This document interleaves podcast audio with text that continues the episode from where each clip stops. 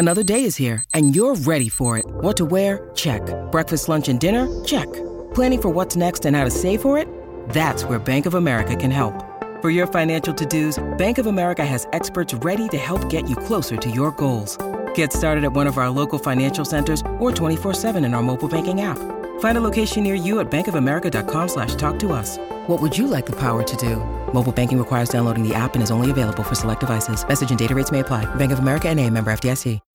When you need mealtime inspiration, it's worth shopping Kroger, where you'll find over 30,000 mouthwatering choices that excite your inner foodie. And no matter what tasty choice you make, you'll enjoy our everyday low prices, plus extra ways to save, like digital coupons worth over $600 each week. You can also save up to $1 off per gallon at the pump with fuel points. More savings and more inspiring flavors make shopping Kroger worth it every time. Kroger, fresh for everyone. Fuel restrictions apply.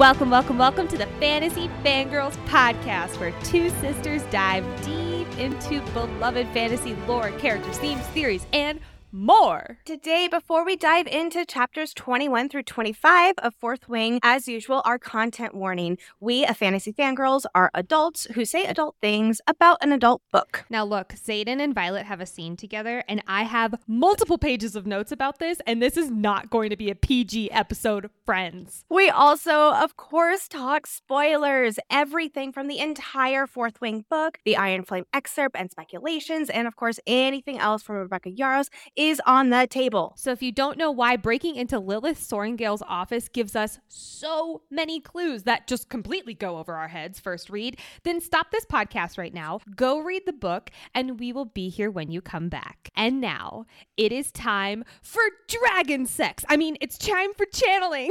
And one more thing Fantasy Fangirls is now on Patreon. Yes, you'll get more content from us and get more out of this community. Plus, this kind of support is the absolute best way to help us, of Fantasy Fangirls, keep giving back to you, our incredible community. There are two tier options that you can join at, and the content includes things like a Discord, monthly live Q&As, discounted merch, our outlines, yes, the 30 to 45 pages ones, early access to episodes, and more. We understand that everyone might not be in a position to support us in this way, and that's totally fine. But if you are and you enjoy this content, you want more of it, and you want to support Nicole, myself, and our growing team, we would so, so, so appreciate you joining our Patreon. The link to learn more about our Patreon is in the show notes. Now, back to the episode. Before we dive into the stretch of chapters, let us begin with our battle brief, aka Nicole's summary of what happens in chapters 21 through 25. Yes, we were originally going to cover chapter 26 in today's episode, but decided it'll just be best for everybody for it to be moved to episode 6. So stay tuned. We want to cover Montserrat in one whole stretch of chapters, and also we want to make sure this isn't a 20 hour long podcast. Chapter 21 Violet and her new bodyguard Liam are on library duty, and Violet questions Liam about being a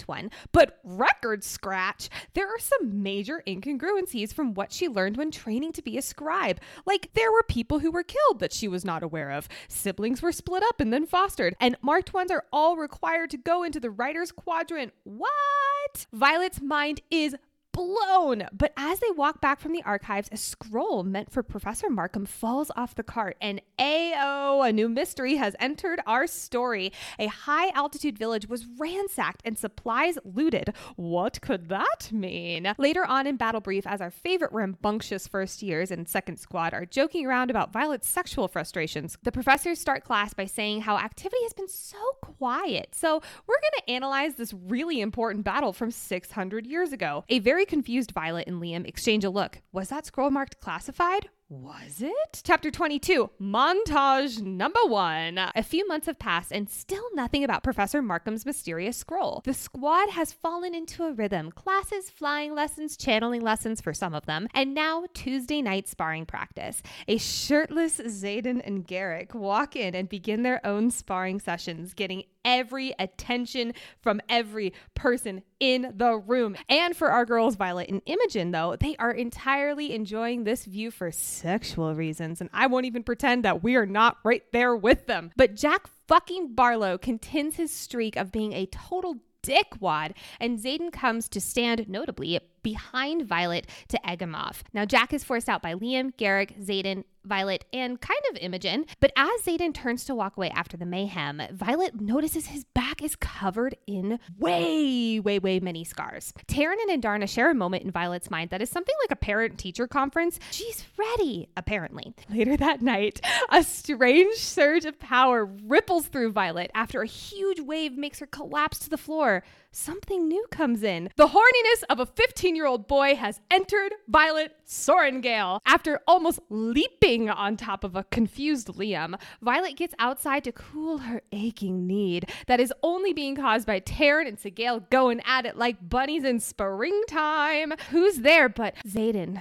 beautiful man Riorson, and he's smoking weed, of course. And welcome to the middle of the night sessions that make Nicole go weak at the knees, part three. Xaden teaches Violet how to shield out Tairn's escapades, and turns out she's really, really good at shielding. Go Violet! And then the charged crackle between them overcomes them both, and finally, our enemies to lovers make out. And yes, I will be talking about that for 45,000 minutes. Thank you. But then, after a crack of thunder, weird, and realizing that this lust is not entirely of their own making, debatable, but whatever, Xaden breaks the kiss and begs her to leave. Violet walks back to the room with a solid, What the fuck just happened? We've all been there. Chapter 23. The next morning, we get a classic powwow sesh after speculating about what will happen with Xaden and Violet after graduation.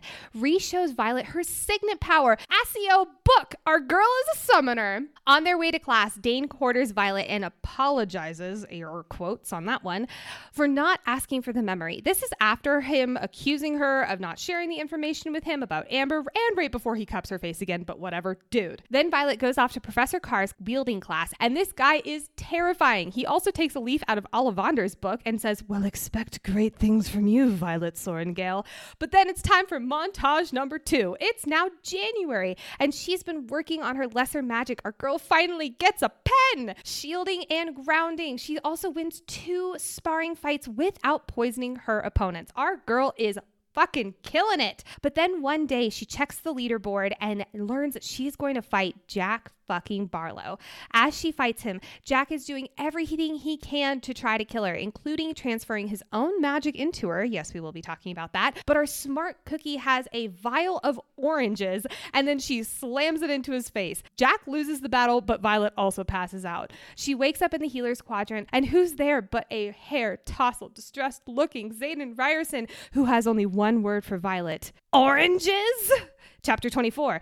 Xaden kind of sort of, yeah, gives Violet a good job when it comes to using oranges as a weapon against Jack, but his warmth, if you can even call it that, stops there. After brushing off their kiss like it was absolutely nothing, hmm, and admitting that he was trying to stay away from her, which was a mistake, Shadow Daddy Xaden takes over everything when it comes to Violet and her training, and Nicole does a fist pump in the air. On the sparring mat the next day, Xaden has a gift for Violet 12 Tyrrish daggers made specifically for her, and Xaden tells her that she needs to disarm him, and boy, oh boy, does she in a sexually charged moment that has a fandom panting for this enemies to lovers combo.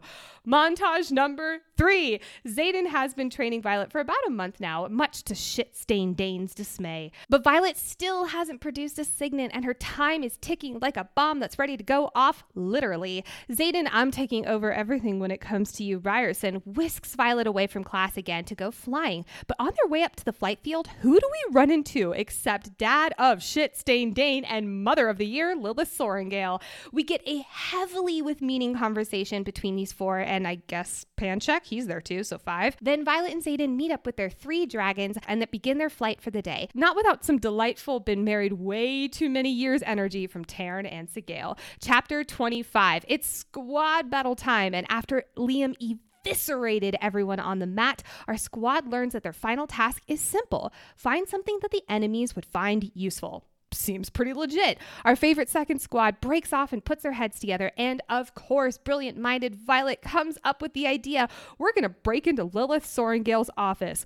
What could go wrong? Using everyone in their squad's unique signet, they sneak into the office and find some notable material in there. First, a dagger that looks oh so similar to Violet's, and then some missives that are troubling. But then Violet looks at the giant map behind her mother's desk with an up to date war map. And yep, that's of course the thing they steal a giant map. After some trouble with a guard that they knock out and stuff into an office, woof, they arrive back into the battle brief room with seconds to spare. They present their findings, and just like Gryffindor House at the end of every year, our squad is awarded 60 points and shoots up to first place. Oh man, Nicole, that was good. Let's tap into our signet power and start going into key insights, reflections, foreshadowing, and of course, theories. Let's open it up with Archives with Liam. Like, first of all, let's talk about the fact that he is signing and flirting with Jesinia. My heart, my heart cannot take that scene. Here's a little tidbit. Like, as Liam, you know, he's scanning the archives as if someone is going to come out and kill Violet, you know, she finds it ludicrous.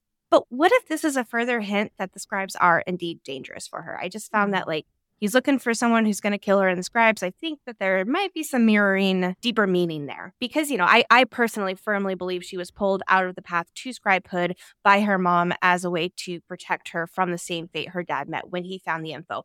Or that she just really didn't want her to find out the info because she was going to get killed the same way as her dad. I definitely agree that there there is something Lilith Lilith knows that her dad's death was a a super no, non-accident that was not a coincidence and we especially later we get that download from shitstain dain's dad that he meaning violet's dad was doing research on feather tails like her dad was doing research on things that people were not supposed to be researching or were not supposed to be finding out as much and we're not sharing with the class basically. And i think that there's so much here that violet does not know. I i love that line. I didn't notice that. That was so good. I will say so Mhm. after Jesinia goes off and like you know is gathering their books liam and violet have this conversation which is so huge because it shows that it's really her starting to, and I think it's unknowingly here, question the system. So after Liam says, Where do you think the kids of the traitors went after they executed our parents? Violet says, and she's meanwhile wondering, like, Oh, I wonder if any texts in the archives will hold the answer. She says, I didn't think. So she didn't think about it. And I love it because it even says like her breath catches on that last word, think. She didn't think because she was just like divulging into this information and taking it as gospel. And like, you know, we know she was so caught up in her grief after her brother's death. And she didn't empathize or, or really think about these marked ones. And, you know, neither fostering or separation of children were mentioned in the text. She's read about the rebellion and, you know, quote, she's read a ton. And now her perspective it's widening because so many innocents on the other side were negatively impacted.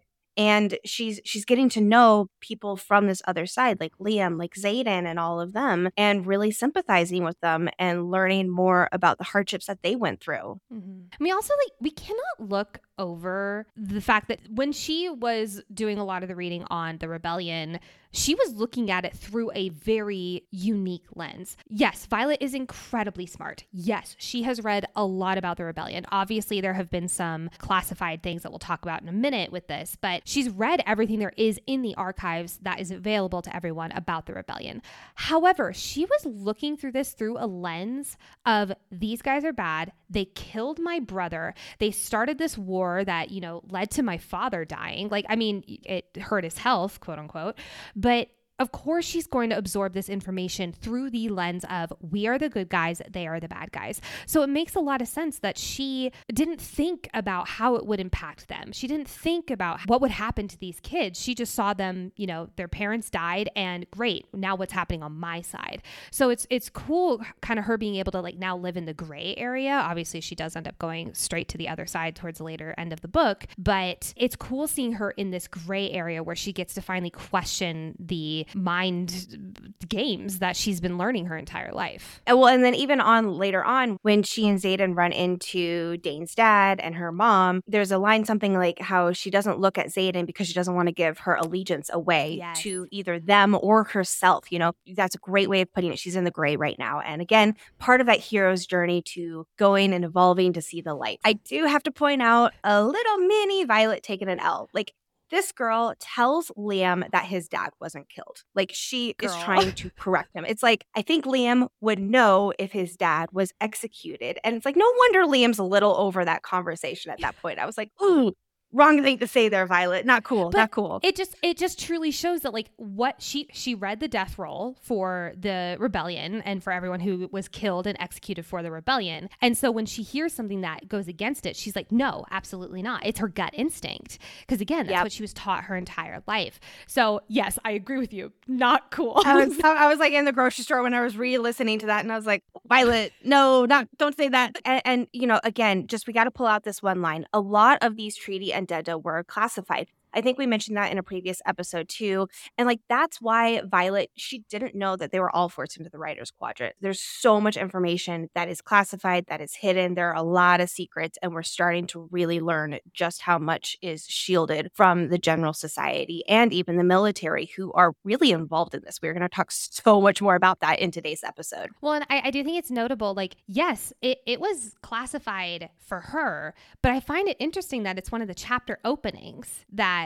is a classified poll, right? I, think I'm not mistaken here. Like, one of the chapter openings mentions how It is, all of yeah. the, yeah, It's an addenda. Yep. that to me shows that Jesinia is wanting to finally take those classified things and shove them in people's faces because if she's our author of the story, Oh, I didn't think about it like that. I just thought about that. I want to uh, let's keep an eye out for that. I want to. That's that's Yeah. my head canon right now. Okay, so we need to talk about this youngin, six year old Julianne. Hey, do you think we're ever going to meet her?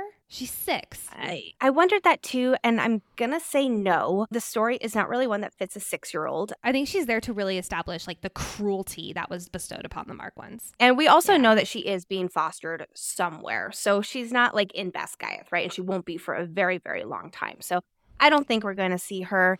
I kind of hope not for her sake. But I do have a question about her. So her mom was pregnant with her when she got the relic. And that means that her mom had to be alive in order to birth her. So how was her mom not killed as part of the executions if her mom was part of the rebellion? I have a really dark answer to this question, and that is I think that she was kept alive to give birth to this child so that she would have a rebellion relic and then she was executed. I'm so That- sorry. That is dark. I know, I'm so sorry. That I would think that they would just. I don't feel like. I, I don't even know if I want to go down this route of this conversation. But they killed everyone else. Like, why would it be different? But they also wanted to kill the kids. They made a deal with Xaden. So I don't think that killing a child. What if that was part of Xaden's deal? Because it would have been 106, but he was like, "I am taking 107 for the for the girl in the womb." It's a. It's a that's a dark question. That's yep. a really dark question. I'm That's a so dark sorry. question. yeah, right. I, I don't know if this is a much lighter question, but I do have another one here. So we we know that both of Liam's parents were killed, but how did that work with his mom being part of the rebellion leadership and notably not his dad? Was his mom a dragon rider and therefore the more politically powerful of the two? Like I don't think that they were divorced. I, I really don't get that. It didn't give off that here. energy on it. So, so there's a question. And then my second follow up question that is how did Liam get from his mother's execution to his father's? Calldyr must have been very close to Liam's home in the Tyrrendor Providence if he could get there just within a day. I do wonder if his dad was also a writer. That's a really good question. We know that his mom was a colonel, but I don't know. I'm, I am curious. But like, if she was part of the rebellion, did they just kill everyone's spouses who was also? Which They must Oh, have, right? because his dad wasn't well, a leadership. He wasn't leadership in the rebellion. Right, he wasn't killed at the executions with all the other re- rebellion leaders, and so Violet just automatically thought that anybody who was not on that death roll wasn't killed, and she just found out that's not the case, and that just opened up a lot of really dark possibilities. She thought all of these children just went to go live with their other parents, and it's like, uh, no, all the parents were killed, and they were sent to foster, and she's like, what? Well, so at the end of the book, when we get Xaden's POV, you know, he's thinking about his dad and then he thinks about his mom. And then there's a dot, dot, dot. We're not going to go there. There's a lot of questions. I'm actually, I'm going to hold a lot of my theorizing on that front for that episode because there's so many things that we can think about there. But I do wonder, was his mom in the rebellion as well? Because I'm assuming, like, you know, Fen was leading it. So she, I, I'm assuming she must have been a part of it at some level. But if he also is like a dot, dot, dot, we're not going to go there, maybe she was pissed off at Fen for being reckless and uh, reckless, quote unquote, and, you know, putting their family in danger. And so she, maybe they were a split up or a divorced set? Like, I don't know. Well, and, and again, I don't want to go here quite yet. We're not quite ready to go into this theory, but the Xaden is not actually Finn Riorson's son, and he's actually royalty theory. There is that whole whole thing too. I, put a pin in it right now, but yeah, we'll put a pin in that. I I need to do more research on that theory because I'm not convinced on that front yet. I'm I'm not. I, I think it's a really fun theory, but I definitely think that Finn Riorson is his dad.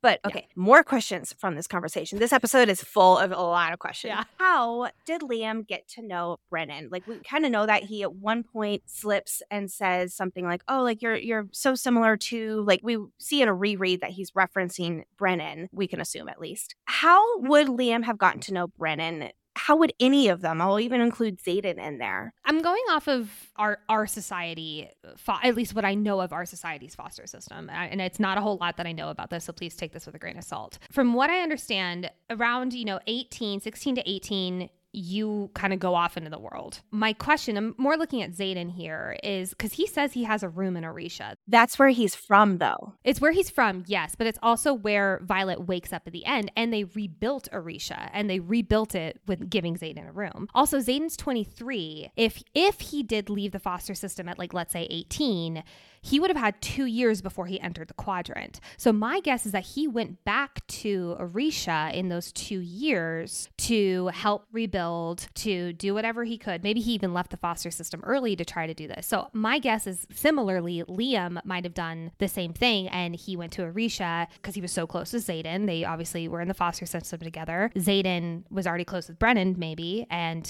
they connected that way. I see what you're saying. I'm going to poke holes in it. Xaden and Liam both reference like how when they were training, I, I can't remember the city's name and it begins with a T. I don't think that the leadership or who was fostering them would just like let them go and live their lives for two years. I think that with conscript being when they're 20 years old, it's kind of like us joining the military when we're 18. I think that the mm-hmm. idea of adulthood is at 20 years old, not 18 years old. Again, we don't know that for sure, but I think it's safe assumption. No, that's fair. And, and I guess I read it as it was Xaden's room, like that was his room growing up. But good point. They did burn it to the ground. So maybe it's just his new room rebuilt. But again, that brings up the question because Liam, how would he have gotten there? He would have had, he did not have a dragon to ride. Eh, you know, Liam was fostered by a Navarre loyalist before he went to the Riders Quadrant and he would only be able to go to Aretia or anywhere outside of Basgiath on his own dragon, which he only bonded with a few months ago. And he is responsible for Violet's safety so after he bonds with the dragon, like he's not going to be going off on these middle of the night adventures like Xaden does. He's staying back and True. watching Violet. Here's what I will say. Later on in the missives, there's a thing that says like a bunch of people from Tyrrendor do go into conscription in Navarre, which means they do have to travel without a dragon from Tyrrendor to Navarre. True. I, I I could see him. It would just take a lot, obviously a lot longer.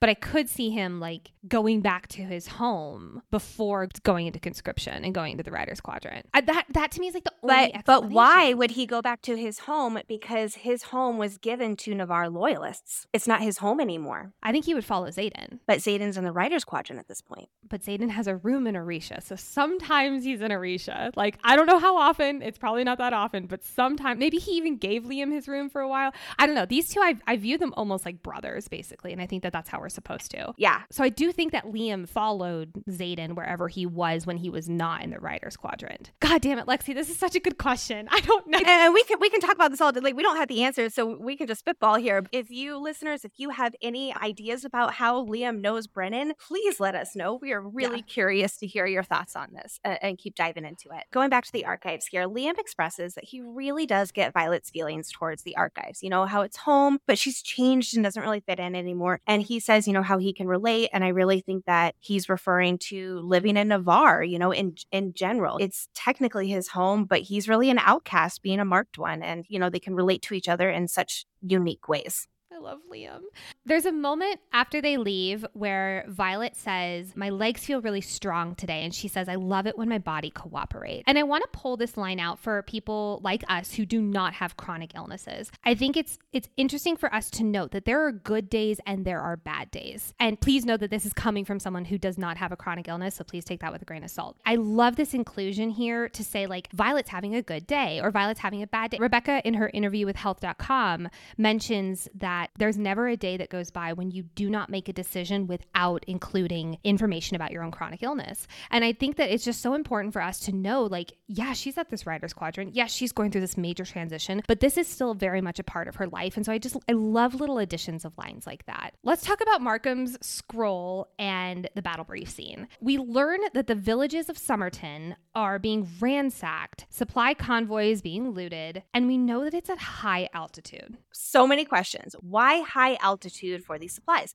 Why attack for the supplies in general? Like, we can assume the raid is to get things against the Venin, or the Venin have destroyed everything so Poromiel citizens need things to survive. Like, we're going to go into that a little bit more in today's archive section. But there's so many questions around these high altitude raids and why they're happening at the frequency and intensity that they are happening. I have such a boring answer, and it is I think we're not supposed to know yet. I think that this is something that, like, the high altitude means something. It keeps popping up. It was it was literally in the very first battle brief scene, and it was from Violet. So that's something we should absolutely no. That is Rebecca literally giving a neon sign to high altitude. But it's mentioned that griffins can't fly as well in high altitude. So why are all these supply lootings happening in high altitude? I wonder because I'm assuming the supply lootings are Xaden and his crew. Oh, I didn't think so. I have other questions around that. I don't think it possibly could be Xaden and them, but maybe it is. But we're not hearing anything about like griffin riders. I have an idea.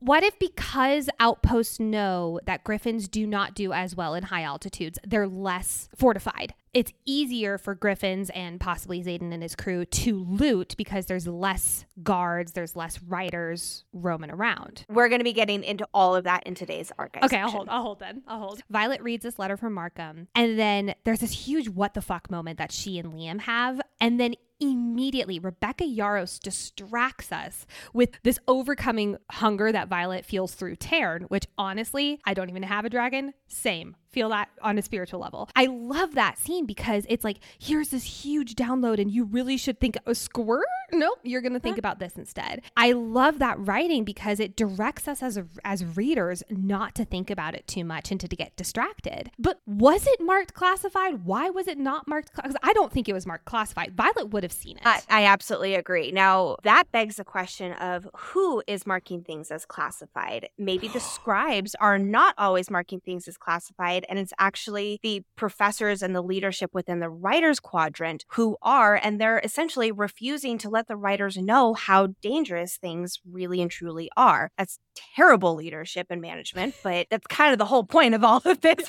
right? that would definitely make it classified. But we have to ask because it wasn't initially classified by the scribes, I don't think that Venin were directly involved. I, I think that it's a pretty safe bet because otherwise it would have just been wiped from the records. That does, however, pose the question of why is it not included if it's not originally marked classified? Does Navarrian leadership know it was directly tied to the Venin and they need to keep it secret? Was one of these boxes involved that the Venin are so interested in and that's something that leadership is hiding? I'm thinking the scribes don't mark it as classified, but it's now the writers quadrant who are really the ones who are gatekeeping essential information. We we later learn from Mira that if they covered every battle, they'd be in battle brief all day long. But her argument that they don't need to know everything doesn't hold because we know the professors were lying when they said the borders are inactive. Like that was a bold-faced lie. That makes Mira's argument essentially irrelevant and untrue. And she doesn't know that. What if the leadership has a feeling the marked ones are associated with these attacks? I don't think they're the actual ones doing it, but remember, they're supplying the Griffin flyers with supplies. So leadership knows that they are in some way associated and don't want to give them any more information. In the Iron Flame summary, it says, quote, because Violet knows the real secret hidden for centuries at Basgiath War College. Like, is this info tied to that secret? I absolutely think so. I think so too, 100%. I love this idea that the scribes are not the ones who th- that mark things as classified, but it's leadership. That just makes sense to me. Now, they're still the ones who, who are rewriting history and, and they definitely Sure. play a role, but I think that it goes so much deeper that in some ways, especially the first years who are reporting from the front lines, they don't have any of this information. So they're just doing what they're told, and then it's leadership who's like, "Whoa, nope, sweep that under the rug. Excuse us, don't don't mind that." I guess like uh, describe sign like an NDA or something because because they would know so much that everyone else just doesn't. Like they have to sign some kind of, or maybe it's not like written in blood or anything, but there must be some kind of oath that's like, you do not talk. But then there's Violet's dad. So many questions. Oh my God. So many mm-hmm. questions. God, I want answers. I want them now. As Violet's going into battle brief, she notices that people are just kind of like, you know, moving away from her. They're saying, like, sorry, Sorrengail. She kind of is getting a little frustrated by it. And Tairn in her head says that people are showing the correct amount of difference to Violet. And she retorts back to what they think I'll be, not who I am. And Tairn says that shows excellent forethought. This to me feels like such a pointed line because is this what he did? When he bonded with her, did he bond because he sees who she can be more than she currently is? And I don't mean that as a diss to Violet by any means. I mean that as like he sees the potential and the destiny that she has in front of her. I love that line. Like that shows excellent forethought, which if it is in this same contents, it's definitely Tairn like patting himself on the back, like, mm, that shows excellent forethought. I'm a genius. Good job, me. That's exactly what he's doing. Which is such a Tairn thing to do I, entirely. I do wonder, like, I know he said he bonded with her because she protected Andarna, but I know that there's more to this. I know that there's more to the reason why he bonded her and he's not telling her anything. Now, I will say, Violet, when she's sitting with her fellow first years, she's like, I'm not really getting killed that much. And and Rhi's like, Are you an idiot? Like, yeah, you're you're literally getting killed every other day. She's like, Only that one time, meaning like the time that they broke into her room. This m- reminds me of Harry Potter level. I think I'm safe. No one's trying to kill me. Voldemort hasn't tried to kill me in three months. And everyone's like, Dude, you're never safe. What are you talking about? And he's like, I just want to date a girl and play sports. It just to me feels so. I'm totally safe. I'm totally fine. And everyone around him is like, Are you an idiot? No. Again, it's just a typical Wednesday, right? As we move into sparring practice, I'm curious about the rebellion relics and if the size of them have to do with one of two things. One is their parents' involvement, and two, their age. And I'm wondering this because it's pointed out on several occasions, kind of like the size of their relics, specifically that Xaden's is the largest, and then Garrick's is the second largest. I know.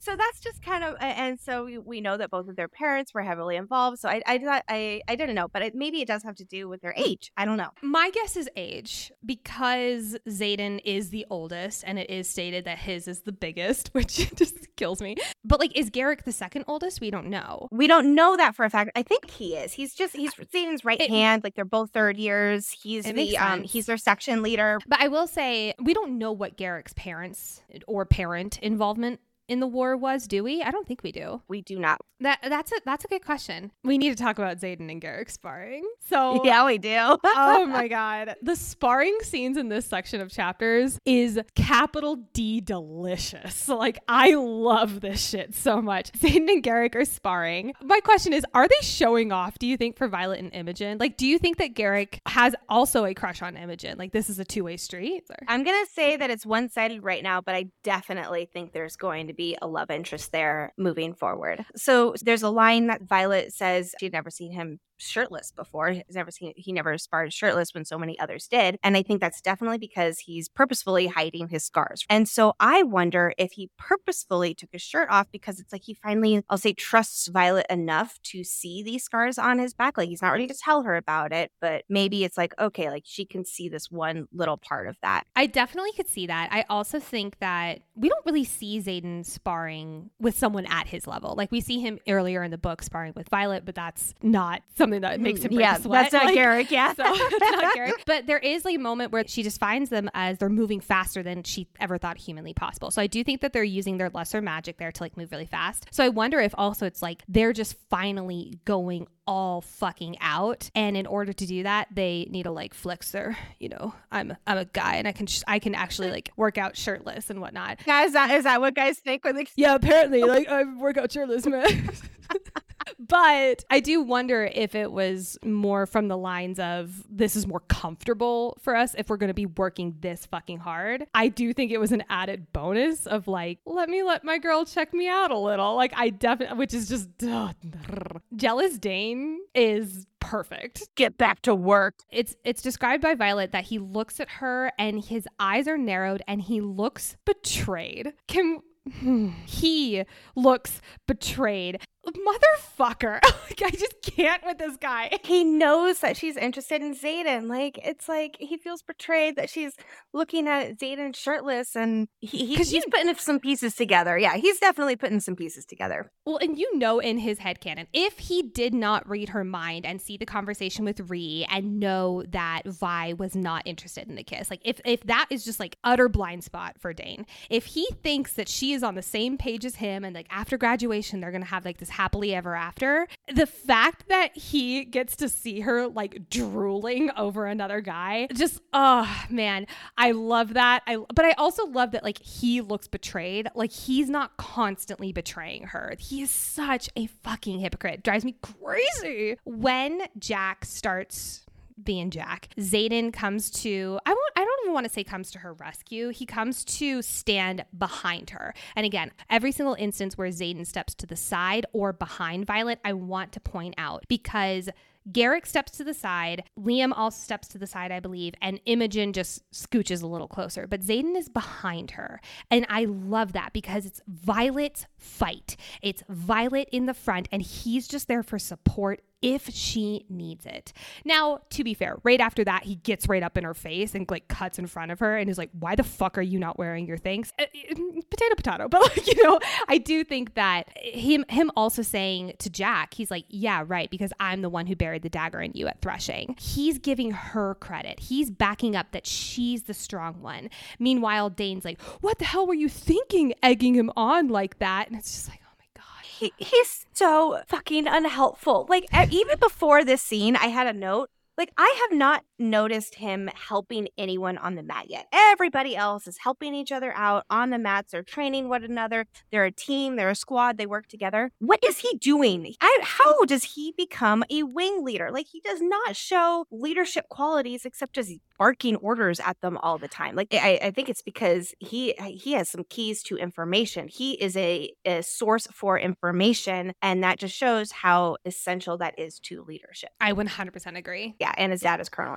So there's definitely some nepotism happening here at Basgiath War College, but I definitely think the reason he goes to wing leader is because of his signet, which is kind of delicious that it's like not really something that is his character. It's something that his dragon gives him. Like, you know, like Xaden. Xaden is a born wing leader. It makes sense that he is a wing leader. Dain would be wing leader because his signet, which he gets from his dragon, is just really good. He has such a sense of entitlement. And again, he is a squad leader and he probably got like he worked his way up to that. He's really good at what he does. He's good at sparring. You know, he he was the squad leader who kept his squad alive the longest. But what did he personally do to help keep his team alive the longest?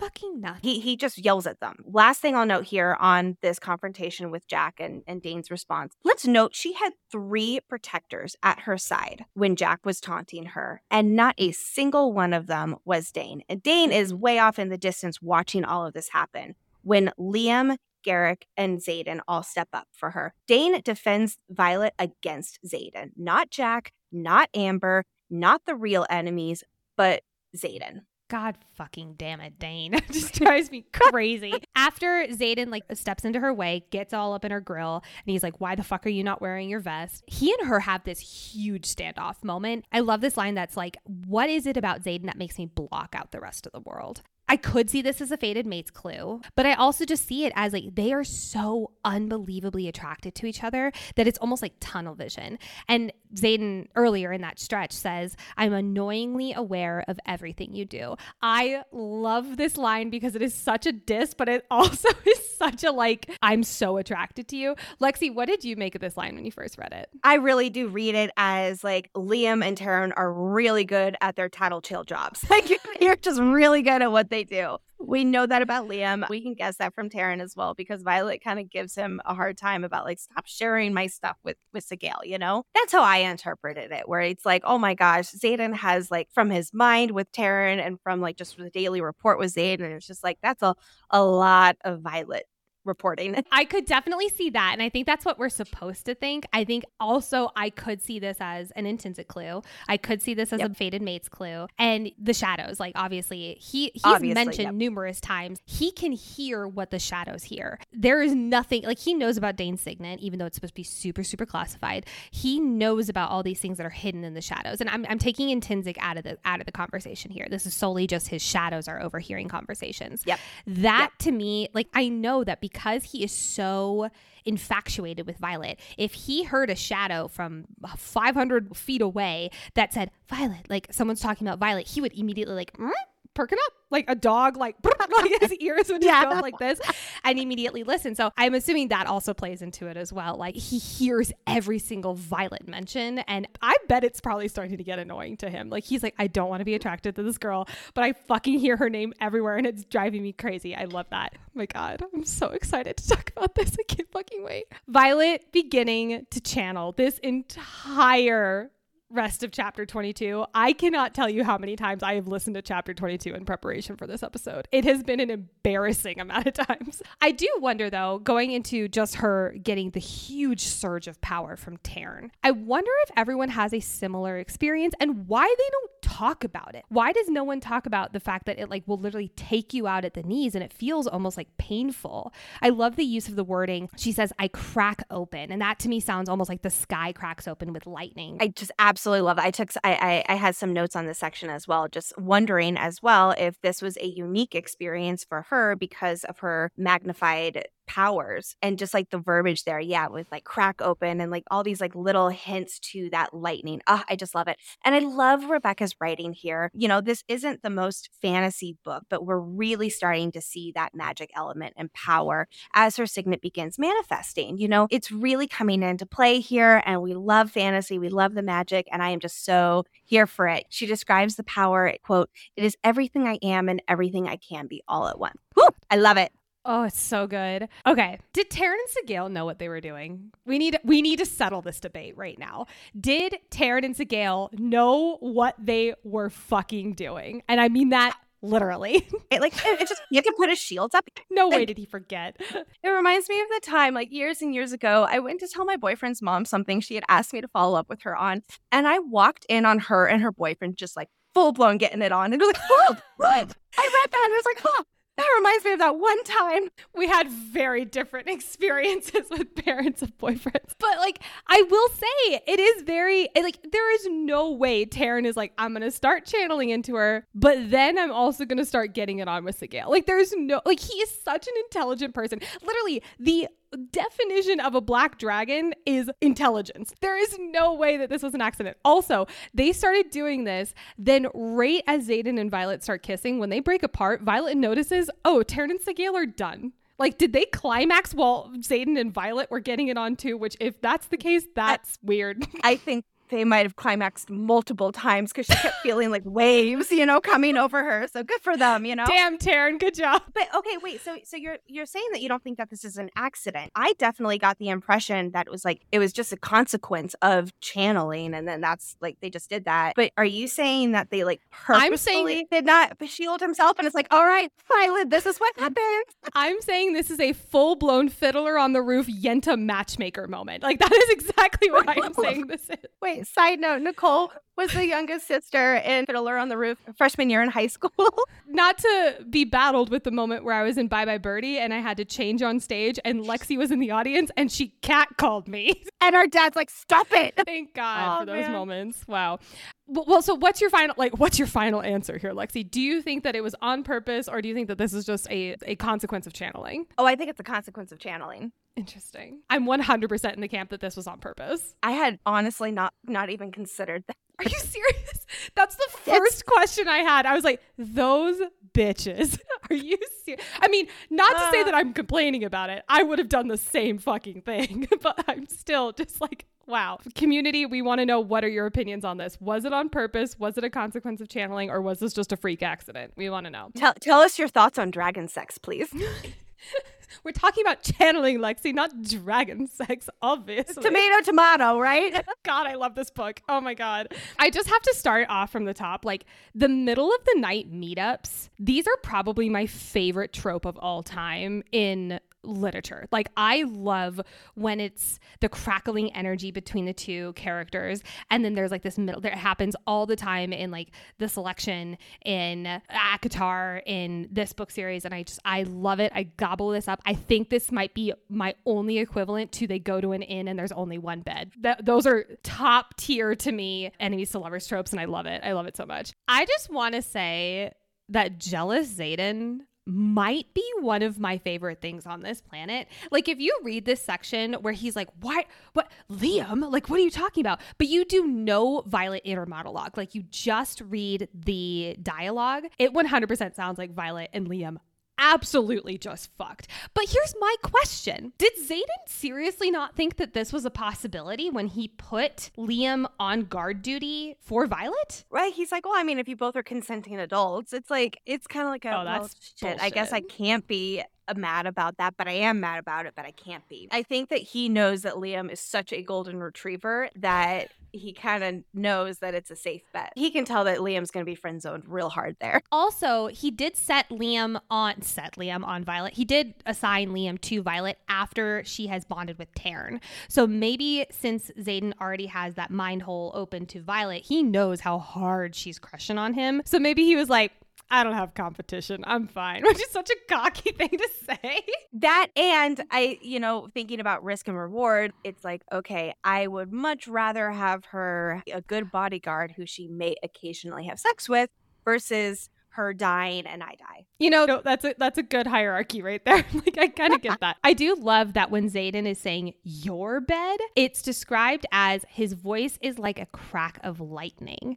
And then just moments later, it says the rising tide of lust thundering through me. Every single inch of this section is foreshadowing, foreshadowing, foreshadowing her signet. And I, I love it. I also love the description, considering that this is her first time channeling and she's about to wield lightning at the very same moment. Like, this couldn't. There are some people who have some weird feelings about the scene. They're like, th- their first kiss was, you know, with influence through other people, or people just don't understand that dragon sex is fucking hilarious. And I don't understand those people in the slightest. But I think that this is such a perfect scene for these two. Of course, it's when Tairn and Sgaeyl are fucking in the background. Of course, Xaden is high. Of course, there's all of this stuff happening to her for the first time through channeling. This, in my mind, is a perfect scene. It's a really good cumulation. It's like, okay, enemies to lovers, they have to get there somewhere. Hmm, how can they kind of be? What's that thing that kind of sets them off? What's the straw that broke the camel's back? Yeah. Let's have their dragons have sex. And it's, I gotta say, it's kind of cute how offended Xaden is when Violet once again accuses him of not helping her. He represents all of us readers where it's like wanting to shake Violet, and it's like, um, hello,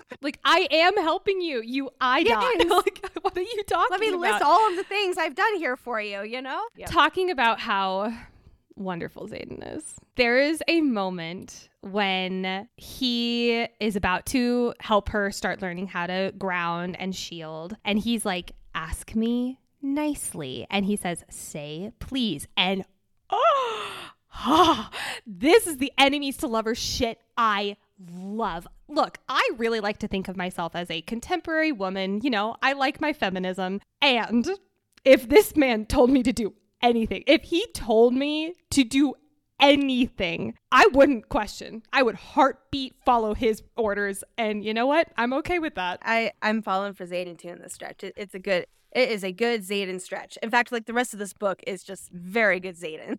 Finally, I'm like the second it's like his eyes darken, I'm like, I'm in love with him. I'm in it. I'm in it. I'm in it. And you're like, I need emotional connection to this guy.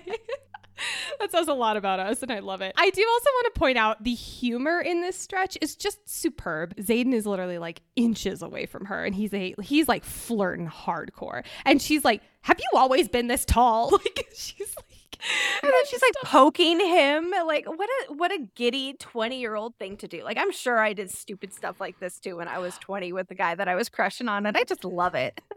now, so my husband Brett and I have an inside joke that is I can't flirt. Like I am not good at flirting in the slightest. I am terrible at it. I am very much like Violet where I'd be like, "Have you always been this tall?" or like like it's, like almost insults but about totally meaningless things and it's in like a joking manner and Brett he finds it so hilarious cuz he's really good at flirting and you not to say this in a bad way but like you wouldn't expect it when you first meet him. Like he is just such a giddy person, like so kind and will bend over backwards for people. But he's a really good flirt and us flirting at the beginning of our relationship was hilarious because it's basically this scene. like it was basically this scene. Xaden's so calm, cool, and collected, and like, you know, towering over her and like, you know, staring at her. And she's like swatting snow off of her face. I'm pretty sure this happened to me in my relationship. I'm not going to put this in favorite lines section because it it belongs here. And it is the line that Violet says, which is Xaden, would you pretty please teach me how to shield before I accidentally climb you like a tree. I love that. That's where it's like, oh yeah, feisty girl coming out. I love it. Because like in the beginning of the book, she's very flirtatious with Dain.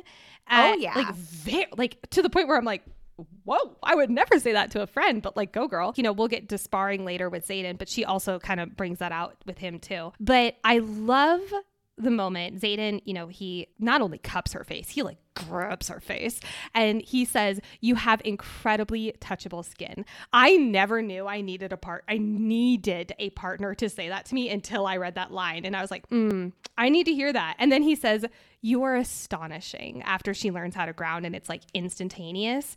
And I'm just like, oh, like that to me is so much more than just like, oh, lust, hunger. You know, there's even a, a, note later that says there's more than hunger in his eyes as he stares at my lips. Like that, the way that I took that was like, he's falling for her. Like that's not just, it's not more than hunger where it's like lust. It's more than hunger, like, oh, I'm deeply caring for this person. And especially after him saying, like, you are astonishing.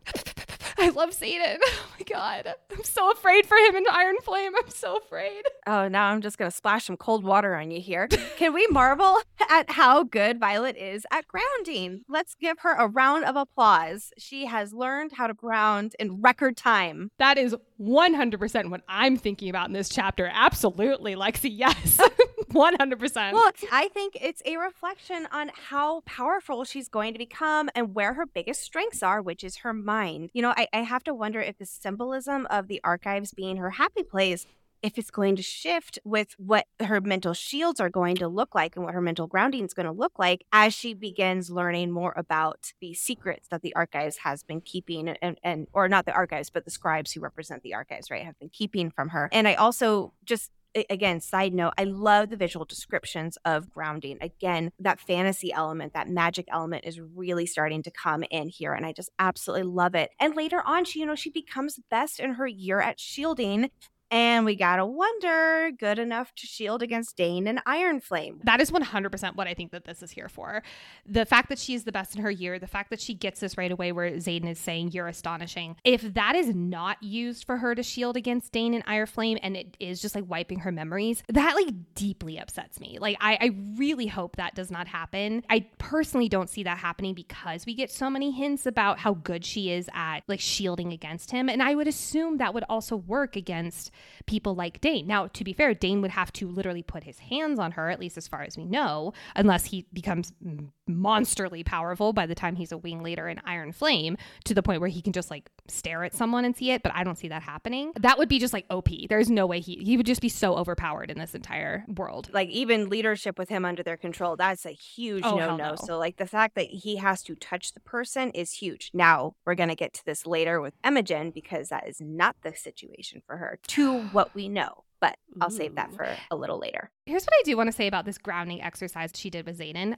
I swear to God, I've done this in therapy. I swear to God that I have done this in therapy when it comes to anxiety attacks, like 100%. And I just love that little connection because it's like, yes, this is very high fantasy. Uh, in this moment, it's more high fantasy. It's more like these mental images and, and really diving into our mind. And yet it is still so relatable. Rebecca has talked about how she wanted this book to be a gateway drug for a lot of people getting into the fantasy world. And this to me is just such a perfect example of how, yes, it is really getting into the fantasy element. And I love that. I love that about this book.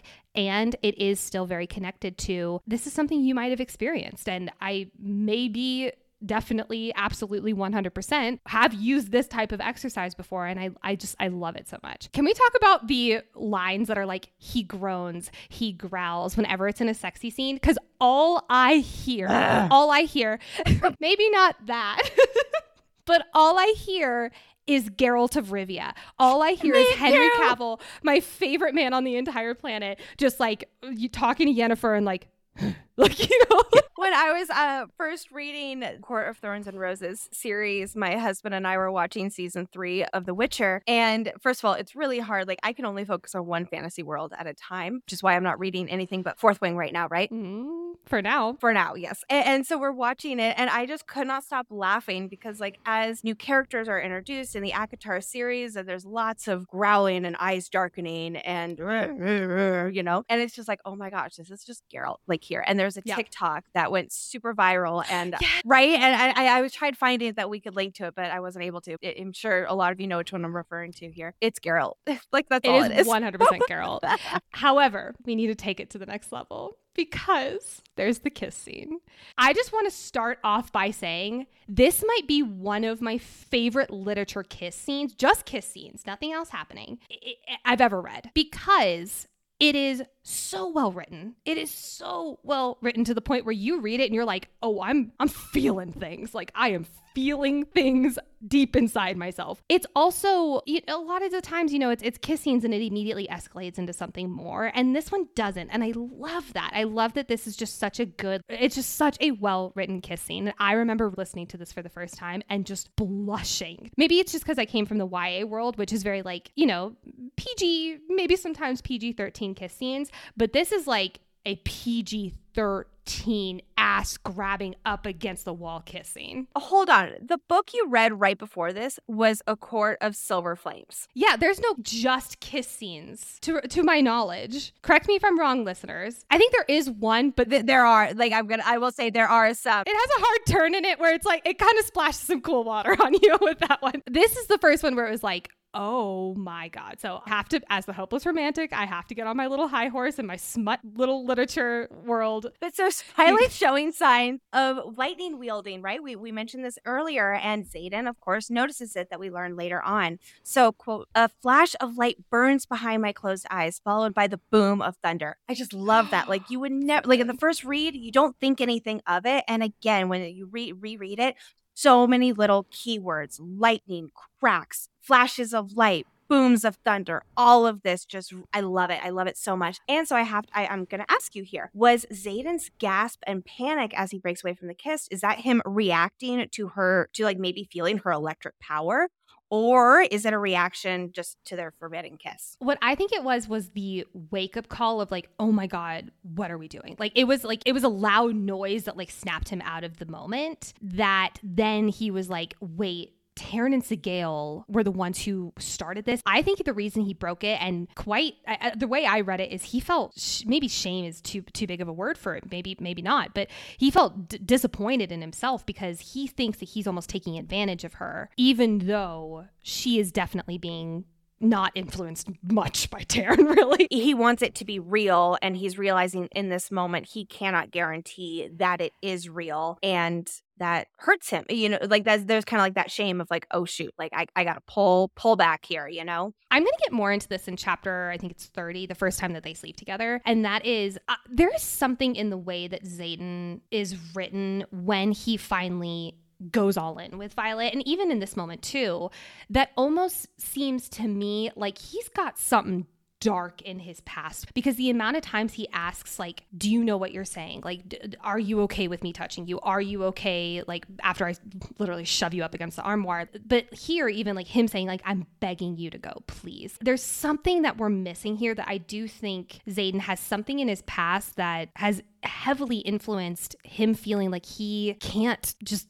go all out with someone. I will agree with you to an extent. I don't think it's necessarily a past relationship or past feelings that he's feel that the baggage comes from. I think that it is this is a completely new experience for him as well, and he is freaking out. I even remember, I, I think in like his POV or, or something along those lines, that he says or thinks he's never fallen for anyone before. Like he's had flings, he's had friends with benefits, he's had all of these. You know, he's certainly experienced, but not when it comes to love. Yeah. And he's kind of freaked out that he's falling in love with someone, especially Violet. That's how I interpret that. And also, you know, he has a lot of his own trauma with his dad and the rebellion and the 107 kids who are his responsibility, and I'm sure a whole lot of other things that we have not yeah. even learned about yet. It's almost like he doesn't feel like he deserves or is worthy or has time for falling in love, but it's happening anyway, and he doesn't know what to do about it. Oh, that just kills me. I love Xaden so much. It just absolutely kills me. No, I, I definitely see where you're coming from, and I could totally see that. That's gonna be something I'm gonna look out for because I agree. I don't think he's had like any serious relationship before. I mean, when they do sleep together for the first time, he's like, I've never lost control like that, which to me, he's had like one night stands and stuff like that where it's you know on a one night stand you are guarded as fuck at least No comment. I'm not going to say anything there. However, after they break their kiss, I find it so notable that Tairn and Sgaeyl are done. There, nothing is coming from Tairn's channeling to Violet. This to me really just cemented that we're going to get it on to get these kids getting it on. And then we're going to be like, our work here is done. Eh, that, that, and, and that is wonderful that we can agree to disagree because I am fully in the camp that they had no idea that, like, they were in their own world. Good for them. Woo, dragon sex. That's what I think. I did not think Xaden and Violet were on their minds. Can woo dragon sex be on a t shirt? I'm gonna say this. I think Tairn owes Violet an apology. At least if they sorry you walked in on us. My bad. It's like, you know, like in college, like I did not put the sock on the door. My bad. that kills me. That is so funny. Okay, we will walk away from the scene now because I am sweating through my sweatshirt. The next morning, Rhi and Violet have a powwow. And again, I just love pointing out every moment that this book is just so relatable because I can't even recall how many times I'd had these conversations with my girlfriends where, you know, they come into my room the next morning after a wild night or whatever. And it's just like, I, I love these moments where it just immediately we see ourselves in these characters. Since these two ladies are speculating about about the post graduation situation with the bonded dragons. How do you think that that's going to go post graduation? Because I'm assuming we're going to know very quickly in Iron Flame what's going to happen. I think that there's going to be a lot of back and forth for Violet and Xaden. I don't think one of them is going to be responsible for going back and forth. I think it'll definitely have to be some compromises there. And I really do think the new Vice Commandant is absolutely going to play a role with his personal mission to teach Violet exactly how powerless she is unless she betrays him. So I think that he might refuse to let them be united unless he gets info on Xaden from Violet. Because if he essentially doesn't let them be near one another, it will weaken both of them. It will weaken their dragons. It will literally make her less powerful. Also, it's notable that most mated pairs bond within the same year meaning Tairn was definitely not ready three years ago when Sgaeyl and Xaden bonded. In fact, he wasn't even ready this year. But why didn't Sgaeyl wait until Tairn was ready to bond again? It's not like three years is that long for a dragon, right? Yeah. Like they live 200 years. So it goes right back to that question about do the dragons know more than they're letting on about who's going to be coming up for bonding, how and why they choose their dragon riders. Like it begs that question. I do think that because Sgaeyl was bonded with Xaden's grandfather, I know that this is against dragon law, but Sgaeyl kind of does what a girl wants, what a girl needs. But I do think that Sgaeyl knew that Xaden was coming in and she was like, This is the son of Fen Riorson. I need to be bonded to him. But Tairn was like, I'm not ready. So I do think maybe there was like a little lover squabble around it, possibly. What I'm curious about is Rhi says, Feirge says, her dragon, says that we won't be able to be apart for more than a couple days.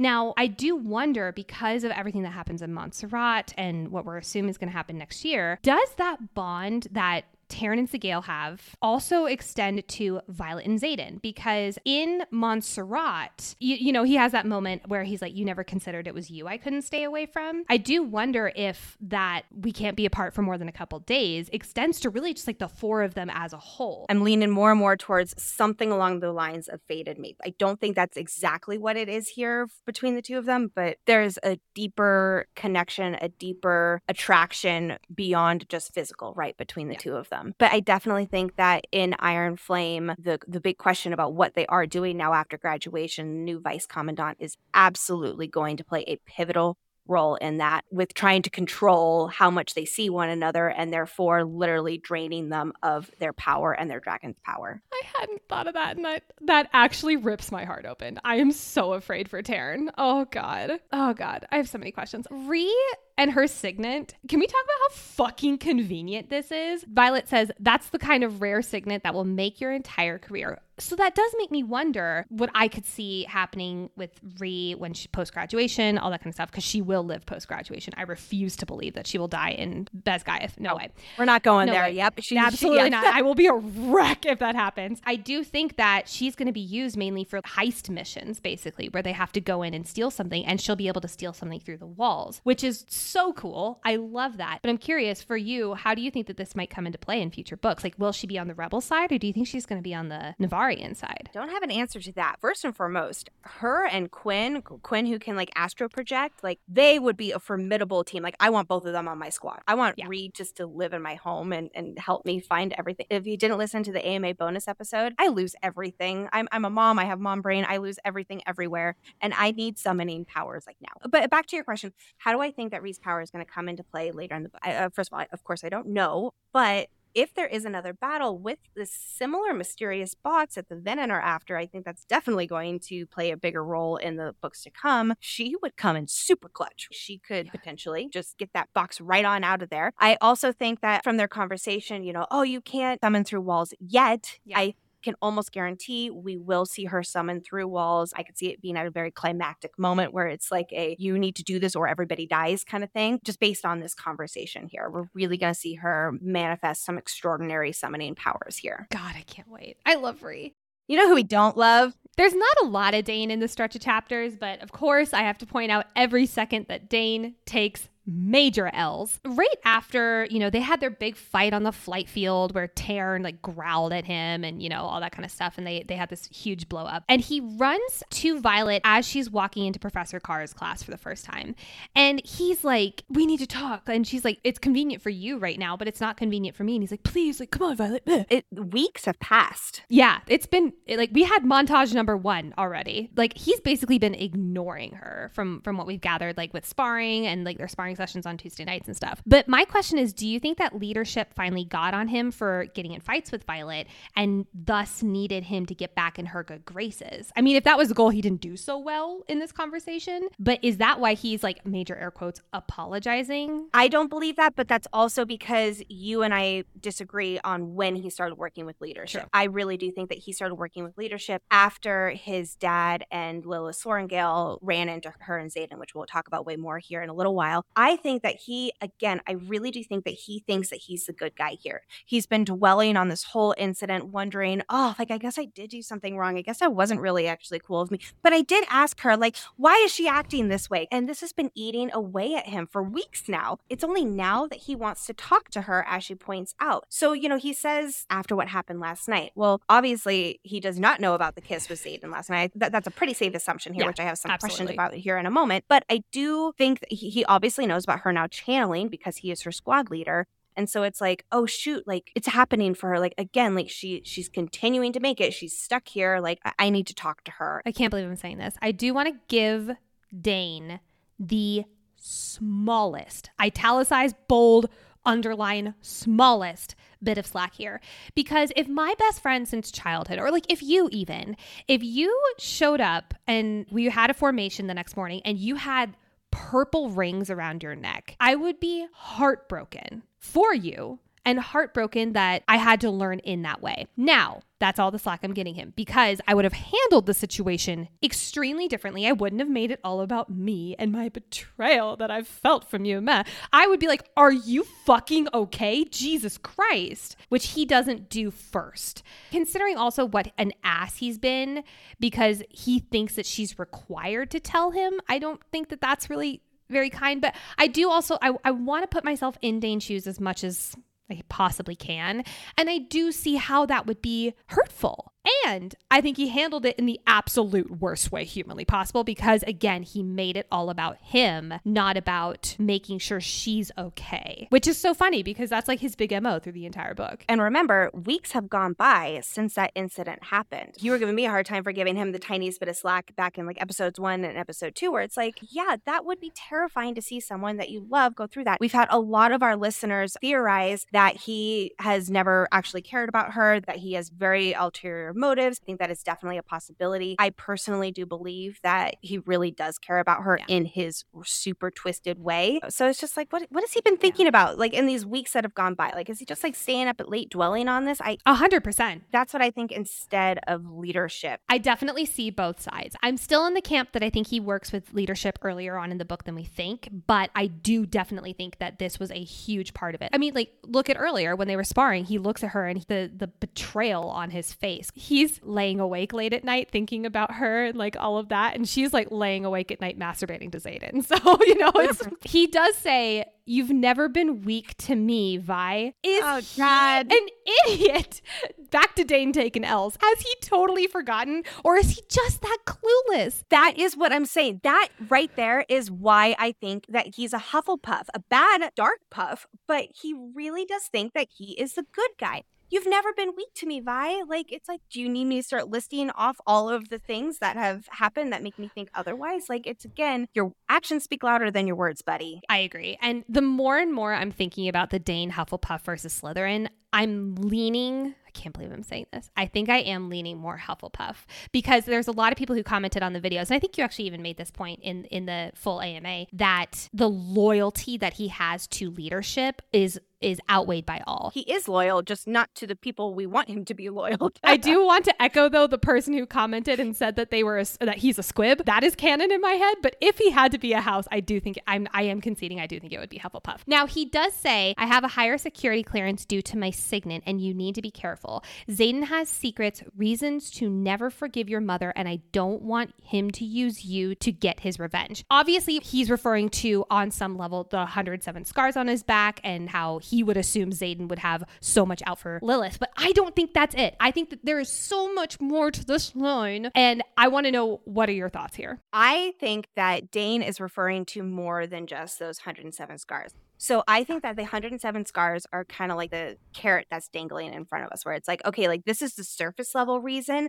And then we are going to learn, like, peel back more and more layers, more and more secrets. I definitely think that there is going to be a plot twist that's that's just calling to us between the lines right now. It's like I can feel it, I can sense it, but I just yeah. don't know what it is yet. There's definitely more to this. There are more secrets from Xaden. I think that there's a lot more between Xaden and Lilith that than we possibly could know about right now. I just don't even know what it could be. I love it. I don't I, I cannot wait to figure out what this is. So during this conversation with Dain, Violet says his, Xaden's, father put an arrow in Brennan's chest according to battlefield reports. That last part of that line is really important. So there's most likely, in the Battle of Aretia, there were most likely a lot of people around who would have seen this, which I'm assuming would have been why it's in battlefield reports. Now, it could have been, uh, you know, Jon Snow, Ygritte kind of situation where so much is happening around them and really they're in their own little world. But but this does beg the question Did Fen Riorson kill Brennan knowingly? Did he do it for show? Did Brennan join the rebellion after being brought back by Naolan? Like, we assume that he was not fully dead and most, mostly dead, if you will. And that's how he was brought back. But, like, when did Brennan join? Like, how,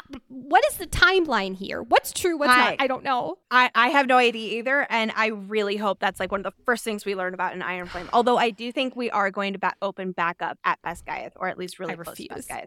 I, I, I know we, we again we disagree there. I don't have answers for any of that. But I do want to go back to those battlefield reports. Are they purposefully wrong be- from what the scribes wrote?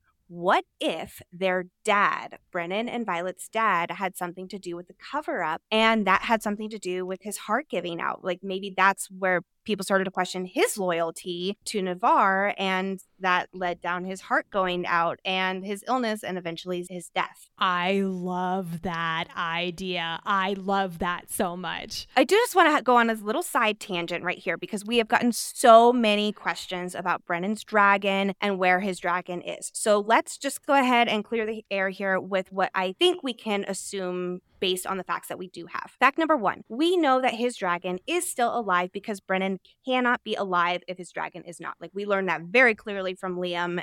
And so we just have to, like, that is just a fact. His dragon has to be alive because Brennan is alive. We also know that they have to be close, physically close, because riders cannot be away from their dragons for more than a few days. We already talked about this. Brennan is also still mending. Obviously, he mended Violet at the end of the book, which means that he still has to be channeling power from his dragon. And we know that the dragons are already very secretive with the humans, and no human is allowed at the Vale. I am going to assume the fact that his dragon is not around isn't really that big of a deal to Basgiath. Like, that's not some big question mark for them because Basgiath probably believes his dragon was severely weakened when Brennan seemingly died, and he's obviously not ready to bond again. Think about Tairn. No one had yes. seen him since Naolan died five years ago. We know that from Professor Kaori. So the fact that we haven't seen Brennan's dragon either is like a fact. It's not a big question mark, it's just a fact. Back to where he is then, I don't think he's been in the Vale very much. I think that that's quite a bit of a flight. And again, he has to be close to Brennan, and Brennan's not going to be going to, to, the heart of Basgiath there. And he can't go to the Vale either. I really do think that his dragon has primarily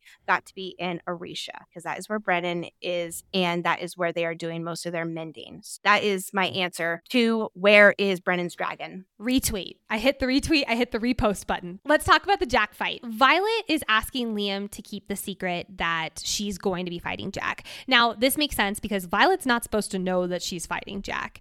And she doesn't want Xaden, I guess she just doesn't want Xaden to find out that she knows ahead of time, but he already knows. Xaden earlier, he was like, I don't know how you know who you're going to be fighting, so you know who to poison, basically. This is the first time that we really get to see Liam fully as friend, not as just Violet's bodyguard, which, which makes the like, it's been my honor at the end. This is just the start of what makes that so heart wrenching. And then, oh, oh, my gosh, I'm like literally starting to tear up here, like when I'm going to say this line. Like, and then Violet says, Thanks for being a great shadow. I know. I need a moment. Oh my God, I'm going to be dead when this uh, scene happens later on. That episode will be four hours long, and one of those hours will be just us weeping into microphones. I'm going to take a hard left turn so I don't absolutely cry off all my mascara right now. And that is Emetterio sucks. Emetterio is terrible. It's because he literally has to tell Jack multiple times he's breaking the rules and not just like, oh, you're breaking the rules, Jack. Like, you're breaking the rules trying to literally kill her. So, what's the limit here with sparring? Is it like three strikes, you're out?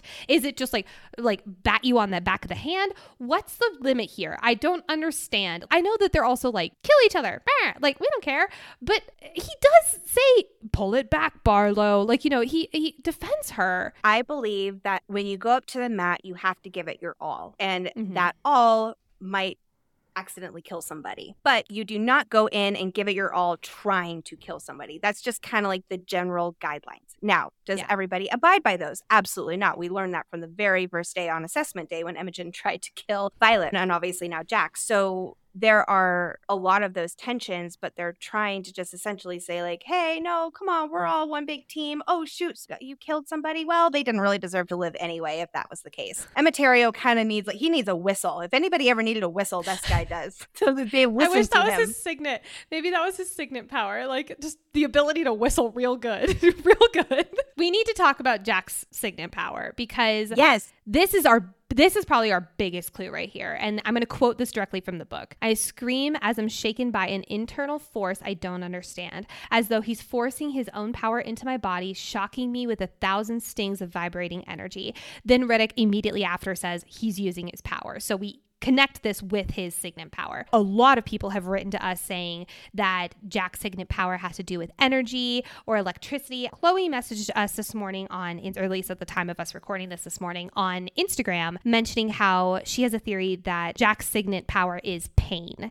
And I echo this. I'm actually going to turn it up a notch because I actually wonder if it's torture. The signet is at the core of who you are as a person. That kind of checks in my mind. What are your thoughts, though? I first of all, I absolutely love that idea. I had been thinking more along the lines of just like electric energy, really like that energy source. I didn't get like Crucio vibes from it, mm, but now that you say that and I reread it, it's like definitely see that. And um, expanding on that, John emailed us like way back in the beginning and theorized that Rebecca is contrasting these two, Violet and Jack, because they're both violent, but where Jack is violent toward others and enjoys it, Violet is violent towards those who hurt others. I find it ironic that Jack is killed by lightning, like the far more powerful of the two signets. That's you know, good. think about this. Like lightning is across the sky and Violet is fully capable of killing from afar away with a single bolt. His has to touch the person. And it's not a death blow like lightning. Like I am sure that it can, certainly can be a death blow, but it's not like the boop, okay, you're dead, like Violet's is. So hers is obviously the much more powerful of the two energy electric sort of signets. And I think that him having to touch the person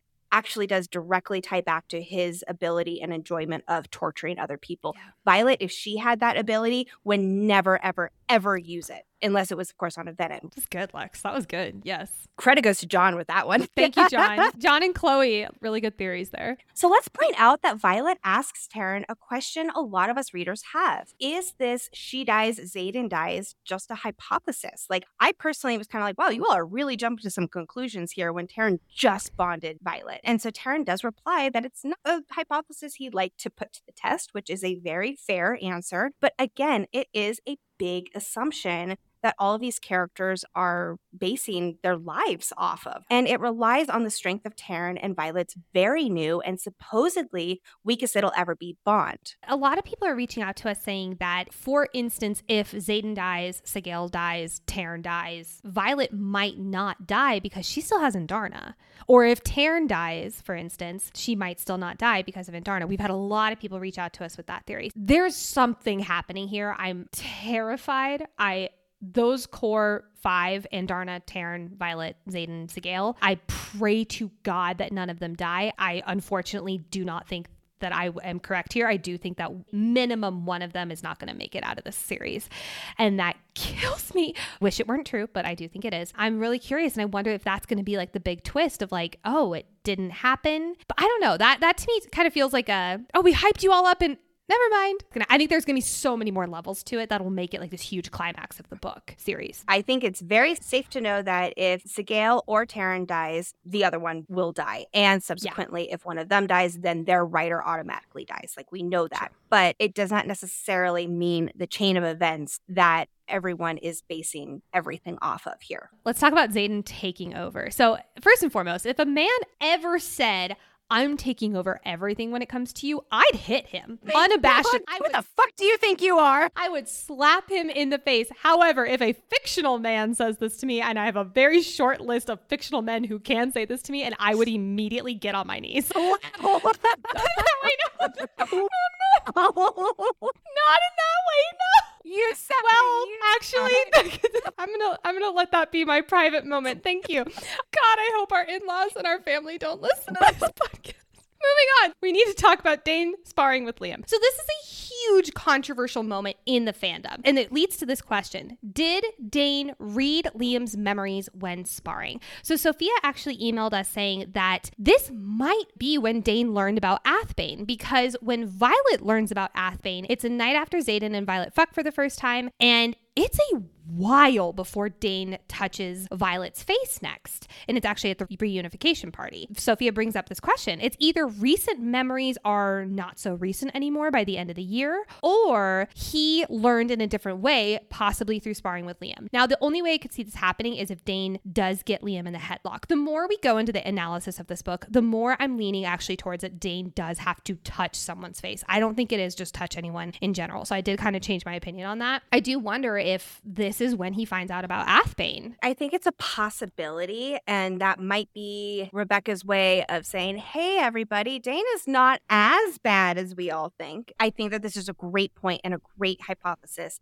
And I think that for the sake of our story, the meaningfulness behind it being Dain, who again, we have that language, cups her face, that is yes. not an accident. And so I think that that is the direct tie. That is Rebecca's way of saying to us in our rereads, you need to watch how often Dain is touching her face. He is reading her memories. There's so much more that has been going on throughout this book with Dain than we ever caught in the first read except for you unicorns who, who figured it out early. We're not talking to you. You know, there are other people who theorize that the reason why Liam and Dain don't go to the mat until later on is because Liam is not wanting to put himself in a position that Dain could read his memories. I am going to counter that with is that that must be the case for all marked ones. And Imogen, for instance, is also in their squad. The fact that Liam in particular is singled out, not just all marked ones, I think that the marked ones would kind of raise a little bit more question like, why are none of them willing to go up against the guy who can read memories? Like, hmm, you think somebody would catch on to that, right? So, so that's my that's my thoughts on that. What if all the marked ones have gotten like extra practice in shielding? Because I could definitely see that being a. Th- oh, I absolutely think so. Yeah. I wonder if that comes into play here, where Liam is just having to shield like fucking crazy when he's sparring with Dain. Same with Imogen. I don't think she does actually spar with Dain on the page. Correct, she doesn't. But also, Liam also doesn't start sparring with Dain until after he starts channeling, which means that he can now start shielding. That might be a thing where he's not willing to risk it until he knows that he can shield against Dain if they're touching one another. Lexi, well done. Yeah, that's canon. That's canon for me. Amazing. Okay, here's my question though. So Xaden shows up to his sparring session with oh, with Violet and has about 12 daggers stashed on his body. Where did he get these daggers? Because did he get them out of Aretia? He does say like I know a guy basically, but that it would take days for him to fly to Aretia and back. And again, Tairn and Sgaeyl being separated that long. Does someone in Basgiath just like undercover have a blacksmith? First of all, back to what you were saying about him flying to and from Aretia, you were saying earlier in this episode that he has a room in Aretia, and that's and but that's like when he's on often. vacation. That's like summer break. You you caught I me th- in my little plot holes here, so I don't think. But he has a room in Aretia, so like he there's his home. It was literally his homeland. Exactly. So he mm-hmm. already had a room and maybe it's been rebuilt, but it's like his room. And that's to me why he knows Brennan because I think he went back there for a few years to help rebuild. Because also at the end, he's saying, like, we've been rebuilding. He says, we've been rebuilding. So I think that he's been at least rebuilding Aretia for a few years. I think that he does some more back and forth than we think. Not this year, obviously, because Tairn and Sgaeyl, but I think maybe in prior years. I think he's been at Aretia more than we think. Now, where where did he get the daggers though? I feel like right. I've gotten gotcha. but it, but like again, it does pose those really good questions, and and I absolutely do agree with you that he he clearly has been going to Aretia. My big question is just how like how so that he got them in Aretia was definitely my first thought too, or find somewhere else in Tyrrendor, not necessarily Aretia. Like you mentioned here, he does say that he's resourceful after three years here at the Quadrant. So that leads me to believe there is another person who we haven't met yet at the writer's quadrant who's working on the inside with making and providing weapons. Keyword here is making, whether it's a blacksmith or, or whatever that might be. I do not think that this person is Lilith, who is supplying all of these weapons. A lot of people on the internet do theorize oh. that. I am still unsure about where Lilith does lie. I do think that her involvement as a double agent is still up for debate. But as far as who provided these daggers for Xaden to give to Violet, I do think that it is somebody who we have not met yet, but we will meet, especially once when Xaden is no longer a key person at Basgiath and he might tell Violet about them so that she now has that inside source as well. That would be so risky for Lilith. And I think she is already doing some risky business shit over here, but like supplying weapons, I feel like she would have a guy who did that for her. Like, I don't think that would be her directly if it is coming from her in the first place. The emphasis on making them, like somebody had to make these daggers. That is yeah. somebody who is on the inside in some way, shape, or form working with Xaden. And I think that the person also is probably creating these weapons too that they then go and give to the Gryphon Flyers. I'm going to hop on my little hopeless romantic high horse again because the delight that Violet disarming Satan brings me. This is the enemies to lovers section of all books where it's like they know they like each other. They maybe have kissed or flirted a, like a lot, but it's like this crackling tension and flirtation that just like this undoes me. I know that this is a lot of people's like favorite parts too. The fact that he says, unless you don't know how to handle an opponent on top of you, and then she comes back with, I know how to handle you on top of me. The first time I listened to this, I thought she said that in her head, but nope, she says it out loud and it's even better. And I love it so much. I don't understand though why he's like, you won't like what happens if you push me. It's like, bro, you know how attracted she is to you. What on earth makes you think that she won't like it and that she won't push you? That was kind of a bit of a line where it's like, what are you, what are you trying to say there, Xaden? I think he's just flirting and I love it. Here's the part that truly just undoes me. And it is the thought of him impatiently waiting on top of her. And it's like literally described as his hips are in between her thighs, which like we all know what that's supposed to mean. Like she's like plucking daggers off of him and then she like rolls him onto his back. Again, this is the part of the enemies to lovers that I just absolutely love. Now, taking a hard left, the daggers and the runes it's stated, this from Violet, it's a shame that there are so many parts of Tyrrish culture that were lost centuries ago during unification, including most runes. This felt very pointed because it's not only the runes here on her daggers, it's also Lilith's dagger that she finds in her office later. And the box, these some of these mysterious boxes, including Liam's family box or something along those lines, has ruins on it as well. Yes. So like they ha- they're going to play a role in the story and I'm just I'm so excited to find out what it means. I need to take just a few moments here again with Dain. You know things are bad when Violet's definition of Dain finally being supportive of her is when he says to her, a signet would be great, you know, if you can maybe make that happen. Like, I, I have no words. No, actually, I do. I have a lot of words. The fact that he is encouraging her to have a signet is apparently supportive. Okay, good. He's finally on board with great. You bonded dragons. Let's make you a writer. Like, let's make you be a good writer. It is in the most condescending way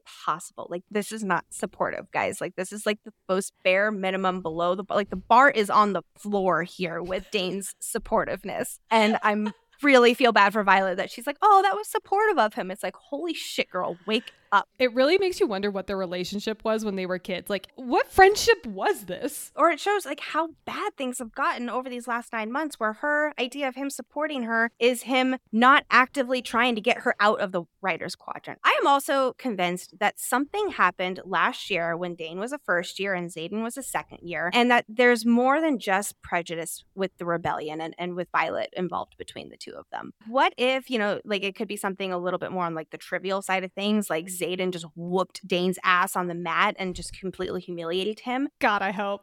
I don't want to go here, but maybe Xaden killed or severely hurt one of Dain's buddies, and that made Dain like extra hate him, right? From from that prejudice of who Xaden already is, being Fen son and being a marked one, that just really proved his point that he is the bad guy that Dain believes that he is. I could see that. I could also just see like since Dain is so brainwashed by leadership to hate the rebellion and the marked ones and stuff, I could just see it being just like inherently ingrained in him hatred. Xaden holding the door open for Violet. I'm going to make this short, but I think that this is just a really important moment. It says, The motion is so easy that I know it's not only practiced, but second nature. You know, we've been tagged in a lot of videos, and one of them is saying that Xaden might become just like another very hated character in fantasy literature.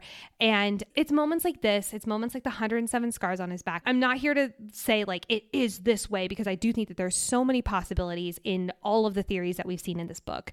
But this is the only one where I'm like, I'm, I think I might die on this hill that I cannot see Xaden becoming a hated character in that way. Now, if he is an intrinsic and he's been betraying Violet by reading her memory, I do think that's a whole other conversation. But the the motion is so easy, it's practice, it's second nature. Like that says that like this is who he is at his core. And also who his dad is at his core because he's the one who taught him. It's just another nod to his close relationship with his dad, which is in such a stark difference to Violet's relationship with her mom that is on full display just a few pages later. Let's talk about it. So Violet and Xaden are walking to the flight field and they run into none other than Colonel Aetos and Panchek. He's like off in the corner. It's so weird because this guy seems like such a dad. Like he's like, nice flight lines, Violet. Like I would 100% see our dad making this joke He to us. Like Yes. he's just he's such a dad, and he's so seemingly caring about far more than Lilith, far more caring about Violet than Lilith. It's dropped that Dain has been talking to his dad about Violet being in his squad.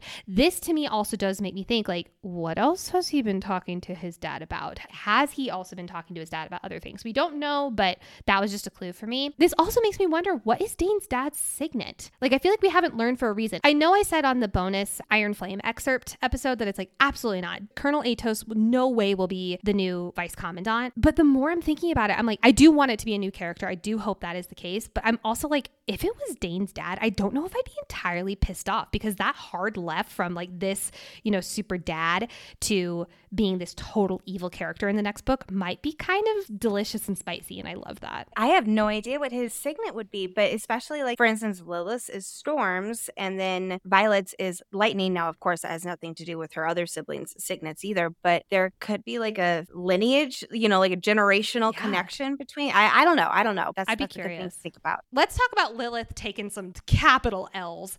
So, telling her daughter that if she doesn't get a signet, all that power would be, quote, squandered. Woof. Yeah, that's a bad bad look, mom. It's times like these that to me just reinforce that she's that she isn't a double agent, you know? There's mm. obvious tension between her and Xaden. I do not think that they are actively working together. Do I think that her character is way more complicated and she's got some secrets? Absolutely, but not necessarily in this oh, I'm secretly working with Xaden to help the rebels kind of way. I don't think she's necessarily working with Xaden. I do think that there was some stuff with her father being killed that Lilith now does not agree with leadership in that way. I don't know if she's entirely on the rebellion. This is where I see like that Snape character, like where she's, you know, kind of the, the back and forth. That type of double agent, but not necessarily working directly with Xaden, because that just doesn't really check for me. But her not agreeing with leadership and not believing in what they believe in, that I could see. Or just throwing out the other theory is that she is part of the leadership that brought down the dad. And she had Violet go into the writer's quadrant not to protect her, but to make sure that she did not find out the same stuff that their dad did. I see so many different outcomes and I, I just I don't have my feet planted on either side of the fence. Now there are a lot of notes about Lilith looking at Violet's hair throughout the book, which I do find kind of like a weird connection with like how Xaden's so obsessed with her hair and like her mom is also. That that to me is just that's not like necessarily connecting Lilith and Xaden. That's giving us a neon sign like something is up with Violet's hair. That's more what I'm taking. And, and contrasting feelings about her hair. Lilith says she needs to cut it. It shows that she's weak, while Xaden is like, oh, I love your hair. I love your hair. I do wonder, like, why is Lilith so pissed off at Violet for her hair? It, th- there's some story here that we don't know. I agree. And I'll go a step further, and there is absolutely a connection between the silver hair and these types of silver scars that we see throughout the story, both on Xaden and at the very end on Violet herself. So, again, that brings in the theory about a venin being the reason that her mom was sick when she was pregnant with Violet. And that is why she has the silver. It's like traces of that venin or like the venin had pulled that from her in a way that these scars do. I feel like such a dunce realizing for the first time that the silver on her hair is like the silver in the scars. I feel so stupid for just now making that connection, but that like really just dawned on me. and there's a certain kind of blade which they use against the venin that has those kind of scars. Who knows? I love this. So, like father, like son, we have to talk about Dain's dad taking L's. How dare you, Colonel Aetos? How dare you ask to study our precious Andarna? God, I hope that if he is the big bad in the next books, I hope to God that he does not get his hands on her because I will riot. Pitchfork, fire, I will do whatever it takes. But if he gets his hands on Andarna and studies her with, I just, uh, what? I know. I really hope that he doesn't get his hands on her. And I hope the new vice commandant, whether that's him or, or a new character who I think it is, that I hope that nobody touches her. And she's huge now, too. So there's all of that speculation, which I'm not going to touch quite yet. But I do want to point out again here, but I do believe that the scene here is when Dain's dad then goes to Dain and has him get info on Xaden through Violet. Because he and her mom, they can see right here that Violet and Xaden, like, quote unquote, have to spend time together. It's beyond just bonded dragons, like, which they already know, but it's like, oh, like their bonded writers are spending time together too The marked ones are already on Best Basgiath leadership's radar. They're looking for opportunities to bring writers, especially the most powerful one, who is personally responsible for all the others, down. What a great opportunity to just bring them down. Boom. Here, Violet is on a silver platter. If it did happen before this, I think Dain would have acted more on the information that he would have gotten that we could assume that he has received. I, we've received so many great theories and insights about who knew what and what the plan was later for the war games. But here and now, in this moment, is when I think that light bulb really went up for Dain's dad. And you make a good point about with Andarna being quote fucking huge now. I'm assuming she's not a feather tail anymore. I'm also assuming she's not a baby dragon anymore. So I don't think that they can study her in the next book unless they want to study her for being a golden dragon and being very unique, which, you know, brings it back to our Andarna is royal theory. And this perfectly segues into our next part here, which is holy moly, we just got a lot of info that in a very small stretch of dialogue, right? So Dain's dad says that they have had the scribes researching anything that they can get their hands on about feather tails. But but the only thing they could find was hundreds of years old. We're going to put a pin in that right now. I was uh, listening to this when I was at the grocery store and I was like, my mouth was hanging open. And I like start pulling out my phone, like taking notes real quickly. Oh my gosh, yes. So there's a quote that says, and I'm going to read this word for word because this is really important, which is funny because I remember your father doing a bit of research about the second Kavoralan uprising and he mentioned something about feather tails, but we can't seem to find that tome. Dun dun dun. I searched the book, my, my ebook search feature, where I just like so clutch for any other hints about this second Crovlin uprising. It's which is Crovlin is the southern region in Poromiel. I did find this way back when they were uh, doing the first gauntlet practice Aurelie, RIP, my girl, confirmed that her brother is with the Southern Wing and, quote, pretty much desk duty for all the action they see near the Crovlin border. But not consistent with what we're learning. The border is where all this secretive action is. It's like, uh, you know, Somerton, Penn and Athebyne and, and other battles that we learn about throughout this book. There's a big reason here that this is not adding up. I bet you we learn about it in Iron Flame. Again, going back to that big secret that Basgiath is hiding. This is where it really takes it up a notch on wow, we do not know everything because Violet says she knows exactly where her father's notes are. She says, and I quote, in the one location he spent the majority of his after hours time. She doesn't say where it is, which is rude, Rebecca. Rude. That is a rude line. I'm mad at you for that. For uh, so many questions come from this. Where was his after hours time? Because we're assuming it's not the archives. What information does he have? Was he in the Vale studying baby dragons, which then ties it in episode two there's that mention that Professor Kaori is talking about the Vale. No one's been there. And the redheaded marked one pulls down her sleeve to hide her rebellion relic. So we think that maybe there's some tie in with the people in the rebellion and being in the Vale. But if he, her dad, was also in the Vale, then would he be connected to the rebels? There are just so many possibilities here, and I am freaking out. I am still in the camp that only dragons can go to the Vale. But I am just dying to know more about his research, especially then Violet's mom looks at her with expectation. I think that she knows way more than she'd ever let on in this moment. And she's seen how much Violet really does know or is willing to share. This begs another question. If these notes were super important to Violet, do you think she would have gone to retrieve them wherever this after hours place is? If so, if she did want to go and retrieve them, then does that mean that his after hours location is not nearby? But it would have to be. It would have because they be. lived in Basgiath. I am going to predict that we are going to go to this location in the next book, and it's going to tie into this big Basgiath secret. I've said it before, and I will continue saying it. It is not a coincidence that number one, Violet's dad was studying feather tails, and no one can find the research, but Violet does know where it is. Number two, Violet's dad read her the Book of Fables, which is a forbidden book, and wrote her this cryptic note saying it only takes one generation to rewrite history. Number three, her dad dies, and Violet is now forced into the writer's quadrant. Number four, the words are faltering. Number five, Venin are back and gaining power. And number six, fewer dragons are bonding, so there's something going on with the dragons. And number seven, Andarna of Feathertail broke all the rules and bonded Violet, the daughter of the man who was uncovering secrets. Like, no way is this all a coincidence.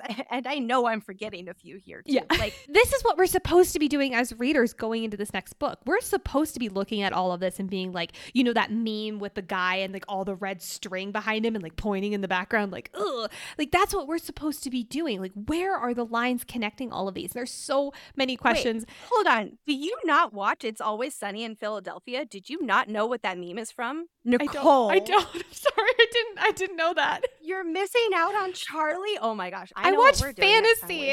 I just watch Geralt of Rivia over and over and over again. That's all I do. Do you not know about the Dayman? The Who Man? Dayman, fighter of the night man. I'm disappointed we have my some sister here. sister stuff. yeah, because we're not doing enough sister stuff right now.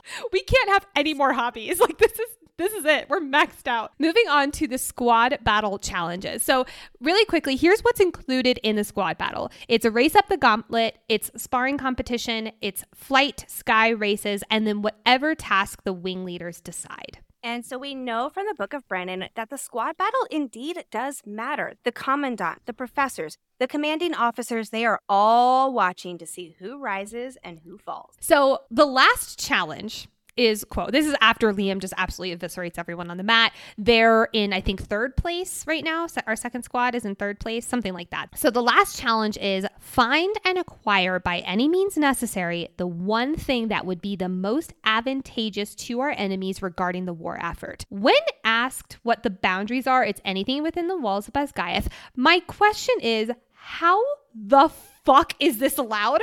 Especially since they break into Lilith's office and especially since the weight in this world on security clearance is so heavy. How is this allowed? How is this okay? It's like and like all these secrets that leadership is obviously hiding. Again, like a huge theme of this book and especially this particular episode here. Like so I will say this. I love that this challenge it's not linked to their strength, but rather their strategy and their ability to plan and work together. It's about how they work together as a unit, their stealth mission and what that looks like. It's about their strategic planning and their creativity too. And it's about thinking like the enemy. And of course, our girl Violet totally owns this challenge. And it is just, you know, so up her alley. And she takes the real strategic lead here while Imogen is kind of like the leader of the squad. She's really kind of the mastermind behind their plan. And I just love that this challenge represents Violet's strengths. Back to this gigantic gaping plot hole that you were mentioning. I am going to chalk this up to some Harry Potter plot points where it doesn't make logical sense, but it just moves the story along. Like as my brother-in-law calls it, sometimes entertaining is more important than accuracy. Mm. And I think we might just have to have to accept that in this well, case. That does beg the question now. I need to know what in Harry Potter, in your opinion, makes more logical sense than it does just like to move the story along. I think most of Sorcerer's Stone is has some seriously gaping plot points. I could go on and on, but like that like the second half of that book, pretty much. That's amazing. Okay, so I want to ask, what do you think of this line? It says Imogen can wipe recent memories and then she butts in with and i'm fast. And violet in her mental commentary says something she has in common with Xaden. so do we know that this is a lesser magic or is this a second signet? Lexi is chopping at the bit. Just take the mic lex. So like buckle up my friends because we this is a record scratching moment Cosmos, one of our very first emailers. It is our time. So Cosmos sent us this Reddit theory about Imogen and her memory wiping signet. And this is like literally this Reddit post is practically a full dissertation from what the Frenchie does. So I'm just going to call you Frenchie here because you, Frenchie, are my new best friend. If you are listening to this podcast, which I hope you are, may I just say, what a masterful essay. Like gold star for you. We're going to link it in the show notes because I'm going to summarize it because it really is long. I'm just going to summarize it and look at the kind of the main points of it, but there's a lot more to it. What the hell? Imogen's signet is wiping memories and it's just like so casually dropped in one line in this entire book. Like that is so suspicious because Violet has very specific memories when it comes to learning about Ridoc, Rhiannon, and Sawyer's signets, but none about learning about Imogen's. Shoot, even about Quinn's. Like pretty much everybody else, we have this memory of her learning about it in some way, shape, or form. Violet knows about Imogen's signet, But we can also maybe infer she doesn't have any memories on how she knows it, which is pretty out of character for her. So Violet has thought about how Dain is allowed to live as this type of intrinsic because he can be controlled by leadership with his ability being limited to touch but none of her, meaning Violet, thinking about why Imogen is also allowed to exist with this mind altering ability, knowing that she is a marked one that leadership already does not trust. So I did just think about this. I don't think that Imogen has a patch that marks her signet as a secret or classified like Dain's does. She just straight up doesn't have one. Now, Frenchie does go on in this Reddit essay. The reason why Xaden and the other marked ones don't have their signet patches is because it's a way to protect Imogen from anyone noticing that she does not have her patch. I love that idea. I am more in the camp that Xaden pretty much tells them don't broadcast what your signet is because of his secrecy and, and how he wants the marked ones to feel like that.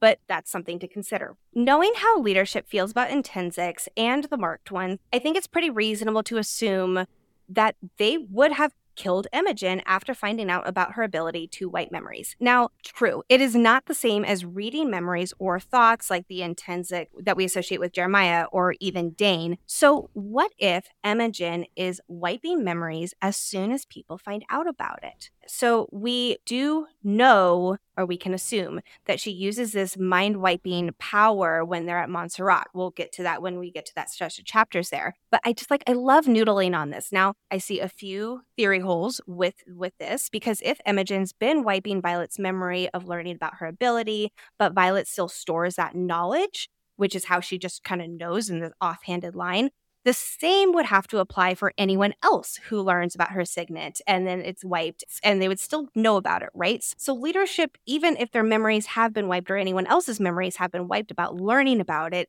they would still have the same knowledge like Violet does. Unless she can like pick and choose the depth of wiping it out. Like that's the big thing for me. Like with leadership, she could just be like, nope, skip, buzzing that out of your system. Versus Violet, she's like just little, little light zap. I just find that theory so fascinating because again, it is such an offhanded line. And, and later on in Montserrat, there's a lot of hints that she uses her power in that way. And I have to wonder how that works within Best Basgiath because I really do think that leadership would not let her have this mind wiping ability because I don't think that that's limited just to touch like it is with Dain's. And I don't think that leadership would let her just have this ability either. But it's also not like reading their actual thoughts. So it's not as much of a security risk. I don't know. I don't know. But I had to share that theory. It's a really good one. Please go check it out on Reddit. And Frenchie, Love you if you're listening to this. Okay, so back to the question, the original question about whether being fast is her second signet. I don't think I'm convinced that her speed is a second signet. I'm not either. Se. I do wonder if these marked ones, or at least some of them, have amplified power with their lesser magic, like speed. We know that speed is considered a lesser magic because of their relics. Think of Xaden, think of Garrick, think of Imogen. Now, they could just be super badass at what they do, but I do think that their relics, whether it's give them more power or something along those lines there, now we have to address Liam with his second signet that we actually did see. Ice wielding, he did that in the final battle, but we know that his primary signet, I'll call it, is Farsight. We have to acknowledge ice wielding is pretty common and it is also considered its own signet. That's a whole other question. I'm going to put a pin in that for now. But I feel like if Imogen's signet is being fast, this is going to sound mean, but like I think that she would be faster than she is, right? Like, no, I, I agree. I like, agree. Maybe if it's it's like the subdued second signet, or I think it's more likely that it's a more powerful lesser magic. Going to throw another possibility out here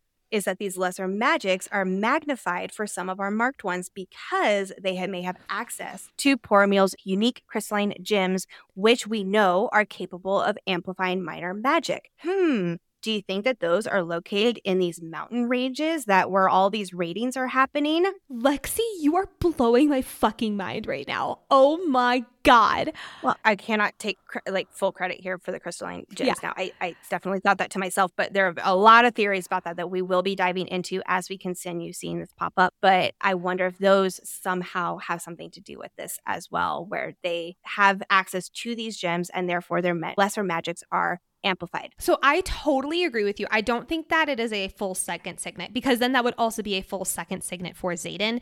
And he's he's our male main character. I don't think he would just have like a oh I'm fast as his second signet. I think it's going to be something mind blowing, whether that is in Tenzing or something totally different. But I love this idea that their lesser magic is amplified. Well, and also doesn't Liam have some connection to the crystals? Like doesn't he have some at, at his family home? I wonder if that's like all marked ones or if that's just the Mairi family family. I don't know, but oh my God, I cannot wait to learn more about this. This is amazing. I, I will say, Liam's family, we know that their home has to be located kind of by where the execution was, which was just in a different providence. He would be essentially on the opposite side of Tyrrendor Providence from where these crystals would be. Good the point. geography isn't really matching up there either, right? So again, lots of questions. Lots, and lots of questions. Lots of questions. Okay, speaking of questions, let's talk about the massive download that we get in Lilith's office. So, first and foremost, they break in and she finds a dagger on Lilith's desk. And our girl Violet is so smart. But this is a dumb Violet moment where she has for a second. The dagger is described as alloy infused hilt and what looks to be a Tyrrish rune in the handle that she must be using as a letter opener or something. I think that it's a like why would she have any further knowledge than than just what that is? It's like, "Oh, that's a really cool dagger, but my mom's obviously not actually using it for battle, so huh, must make a really good letter opener." I think that that like I would think about the 12 daggers that Xaden just gave me and how it was heavy with meaning. Like how she's thinking about the Tyrrish runes and how it's a bummer that that got lost to society and like how Tyrrendor, you know, like she knows all the stuff about Tyrrendor. And then she's just like, oh yeah, this Tyrrish dagger has zero meaning to my mom. She just uses it as something mundane as a letter opener. But this is actually one of the daggers that can kill Venin. This is an immediate clue to us that Lilith knows the Venin are still alive. Now, there are three missives on Lilith's desk, and we unfortunately only read two of them. But missive number one, we learned that the raids around Athebyne, which is beyond the safety of the wards, this is where they're sent for the war games with Xaden and his crew, the raids have spread the wing too thin. This missive is requesting reinforcements, and it says, quote, we cannot adequately relay how dire the situation is here. This is the blind eye that they are turning on the people in Athebyne and just beyond the wards in general. This is also not being talked about in Battle Brief. This is like neon. like alarms go off like crazy. Uh, well, and then also the missive does say like like that they may be forced to abandon it, and so I think that it was already abandoned when Xaden's group went in for the war games. That they was not abandoned because they were going, but it was more of a hey, this is super convenient. They weren't sent away because Xaden was coming, but that is partly why Xaden's crew was sent there because it was already going to be abandoned. There's a lot of other questions about how they knew about the venin being there and all that. I'm not going to touch on that right now, but good things to keep in mind. Now, of course, we also know that Xaden was going to Athebyne for his midnight ride, which, first of all, it, it's really far away. So I, am a little bit confused about how he managed to go back and forth in whatever time frame. Like I know that Violet's like, oh, well, people get sent off to like to drop things off at outposts and stuff, but it, it's far, right? It's It's, like far. a seven, eight hour flight. So was Xaden supplying the Gryphon Flyers and their people with supplies and weapons that then are what raided the Navarrian citizens? I think about this the lengths that Xaden and his friends go through to protect innocent people at the end of the book, I, I would have a hard time believing that they are aiding the raiders, or at least mm. not purposefully aiding these raiders here. But uh, rather aiding them to go up against the Venin. Much more on this here in today's archive section. So then there's missive number two, which is protests around conscription laws that are growing around Tyrrendor. So Tyrrendor is a huge province and provides the majority of conscripts to quote replenish the front lines. We cannot afford to lose the support of the people again. Brr, brr, brr. That again's doing a lot of heavy lifting there. In this missive, the lieutenant offers the idea of making more defensive outposts around Tyrrendor to help morale and help the Tyrrish feel like they are supported, which will encourage them to defend the kingdom and go into conscription easier. Then she says, please consider this solution as an alternative to suppressing the unrest with force. Yikes, Lilith Sorrengail. Yeah, so I read this as that's you know, going in with force is General Zornkeel's plan. And the lieutenant is preferring, like, wait, wait, wait, hold up. Let's talk about a different, more supportive method here. I think, again, like, that's that hardened general that Lilith is. If the high altitude is where they have the fewest number of outposts because Gryphons can't scale the cliffs of Draylor, like, that's what we've learned here is that why all of these high altitude raids are so frequent and detrimental? Because there aren't enough outposts to defend against all of these attacks. How are the Gryphons suddenly managing to go to these high altitude places? Like, or is it Gryphons? I do think it is. I do wonder if it's like a shit's getting so real, we have to do whatever it takes. There also might be things that we don't know. God, there's so many questions. Now, speaking of questions, as Violet is reading this missive, she like turns around and she sees the map and she gets the idea, and then they take the map and leave.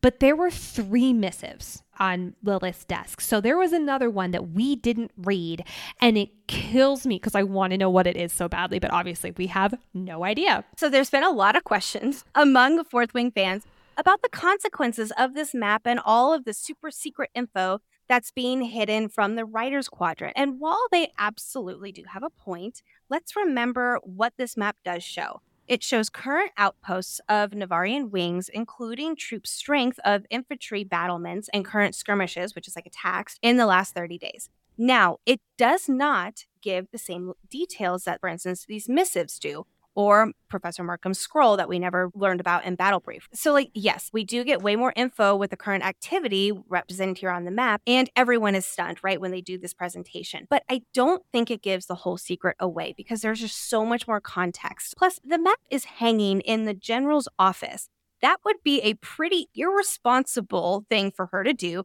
to have this full bit like look at all of our secrets here right here everybody. Yes the map does provide more information but not all of the information and that is why the writers are rushing forward and the professors battling to get ahead of them to hide what is being revealed showing them how much more activity there is than the battle briefs offer and then we learn nothing more about it in the story yet. I do wonder how did they get the map back because they steal it, but like how did they get it back into Lilith's office? It's where like the professors come back like, hey. how does her mom find out that they broke in? Like, what is her reaction?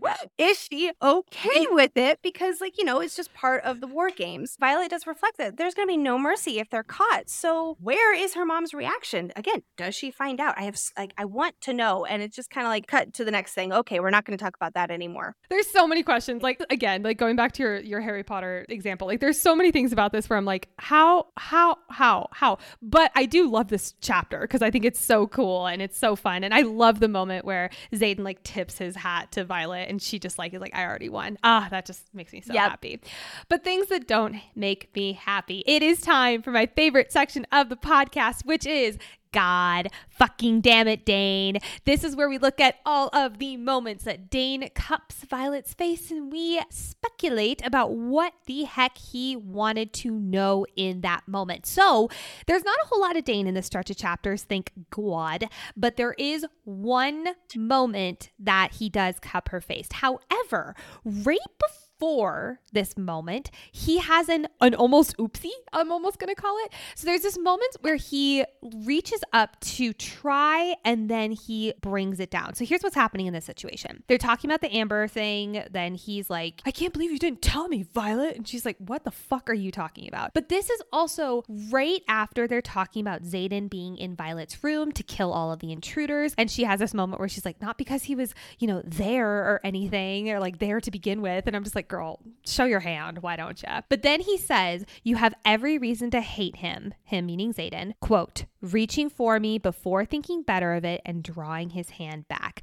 I think this like almost oopsie moment is literally him being like, I'm so used to reading Violet's memories. This is autopilot. Mm, nope, don't do that, Dain. Don't do that. She's still pissed at you. She's still pissed at you. But I do think he wanted to know what was the situation where Xaden is the person who was called in to see that moment with her. Like, I, I do think that he was trying to see, like, what does Xaden have in all of this? However, a few moments later, like maybe two pages, it's very quick, he has distracted her with talking about Xaden and having secrets. And he's not so subtly putting like total doubt in her brain, like manipulative ass that he is. But finally, he's siding with her, kind of. He's like, okay, Violet, how can I argue with someone who has two badass dragons? Then he leans in to cup her face. God fucking damn it, Dain! Super important wording there with cupping her face. We've talked about this before and we're saying it again. I really do think that that is very purposeful language. It is a telltale sign that it means that he's reading a memory there. I think this is the moment where he was like, okay, that thing I was going to read earlier, but I totally thought better of it. I'm going to read it now.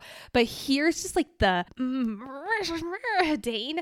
While he still has his hand on her face, he says, quote, I'm sorry for not asking for the memory. Wow. It's like only then is when he drops his hand to her shoulder and it's like he's making her feel good. Like he's finally like on her team as he is betraying her. So while I absolutely think that he is reading her memory both in this instance and most other instances that we do go over throughout the book, I have to ask, why wouldn't he see Violet and Xaden's kiss in this instance? Like because it was just the night before, right? I'm not getting the consistency in his memory reading. If he is also reading like how did Xaden play into to the whole Amber situation, that was months ago. It does beg the question how recent is recent? Like, we don't know how recent recent is. And we've talked to, to a lot of you guys in the community about this because this is like the big question. How recent is recent when it comes to recent memories for Dain? I do think that we can safely assume it is at least a month. And that is yeah. because when he does get the memory from Violet, that Xaden has been going to Athebyne, when Dain gets that information from Violet, that is only on reunification day, which is more than a month after after Xaden told mm. Violet this information. So I think that we can safely say that recent memories equal at least a month here. But we're talking about something that happened just last night. So that is not really relevant to the conversation. We've wondered this in the past, and I'll bring it up again is there might be a possibility that with Violet and her dragons, that Dain is not able to see into what's going on with the dragons. That, that, that maybe that can explain why he doesn't know more about Andarna. Um, especially maybe maybe Dain's dad is like, "Hey, can you find out anything on Andarna from Violet?" And Dain's like, "Oh yeah, sure." And then he's not able to see anything because like the dragon magic is blocking that. I don't know. I'm just throwing that possibility out there. But that still is not an explanation for the kiss here. I can't well i can't excuse that to go back to sophia who emailed us uh, her earlier point if dain did find out about athebyne through liam and their sparring if that is how he found out about athebyne i don't know because it, it would make no sense that he wouldn't figure out the kiss unless he was doing his google searching and he was searching xaden around the amber situation that all the like how did he get into a room that night all that kind of stuff i do think that the dragon magic is at play here because or else he would have known everything about andarna but if he's doing his Google search and he's going way, way back, maybe he just like typed in the wrong SEO into Google. So if that is the case, if he was wanting to know how did Xaden get into Violet's room that night? How did Xaden know that Violet was in danger? What's this connection that they have? If there is a blind spot for a dragon magic, it would make sense that that's how he does not know about Andarna and the whole, you know, family powwow that they have later that night. So maybe he just overshot and didn't see the kiss because he didn't type it into Violet Google. And they might even be evolving because he's learning how to harness them better and he's gaining more power. So that's a whole other wild card. That's but... so terrifying. Okay, so we do have a total touch count. So face count throughout this stretch, it's only one, totaling now in nine total face touches only. All other touchings, so shoulders, knees, and toes, all that kind of stuff. There was only one other in this section, and he just touches her shoulder later on in, in that stretch, which means all other touching is at 19, which equals all of the total touching up until chapter 25, 28. That's a lot of touching, Dain. it's a lot yes, of touching. It is. And we're not done yet. not even close. Let's go on to this book section's foreshadowing because there's a lot that we haven't even mentioned yet. There is so much Liam's death foreshadowing. First and foremost, Violet saying that Jesinia is a long term relationship kind of gal. Unfortunately, Liam will not have a long term relationship with Jesinia. I hope he gets at least one night with his girl. I hope at least one night. That's all I hope for.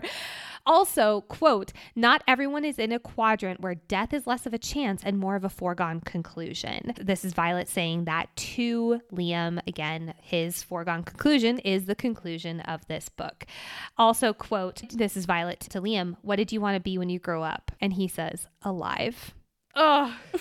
And then he, Liam wants to carve Andarna, but he hasn't been around her long enough. And once when, you know, he does finally have that chance, he has the wood carving it's the very last thing Violet ever gets from him. It's his parting gift to her. And then Liam says to Violet, someone should know, someone should remember. I love that he's saying this to Violet in the archives, which we do associate with Jesinia, who is our writer, our narrator of this book. She is the someone who knows. She is the someone who remembers and passes it on through generations. And then when Liam hints at what Xaden did as the eldest for the 107 marked children, we only get like a little carrot stick, you know, dangled in front of us. And then we learn about that much later in the book. We also get from Rhi, you'd think that guy owes Riorson his life or something. Yes, Ian quite literally does.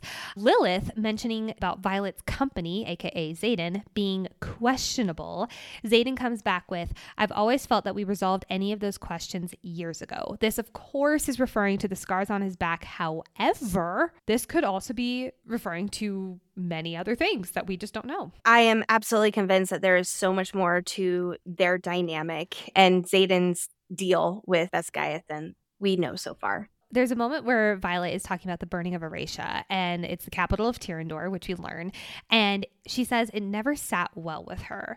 This is huge for not only Iron Flame, but I'm assuming the rest of the books as well. Obviously, Aretia did get burned. It has been mended, quote unquote, and is being rebuilt currently. But I love that it never sat well with her because I'm assuming she's going to spend a lot of time in Aretia. So I'm glad that it never sat well with her and she gets to experience the city all like glowed up and new one last Liam one to really just twist the knife in us. Liam says she, meaning Sloane, is only a year younger than me, and I'll get to see her when she enters the quadrant next year. No, you won't. A student answers Professor De Vera about the historic battle that it was equipped with the first crossbolt which proved lethal against dragonkind.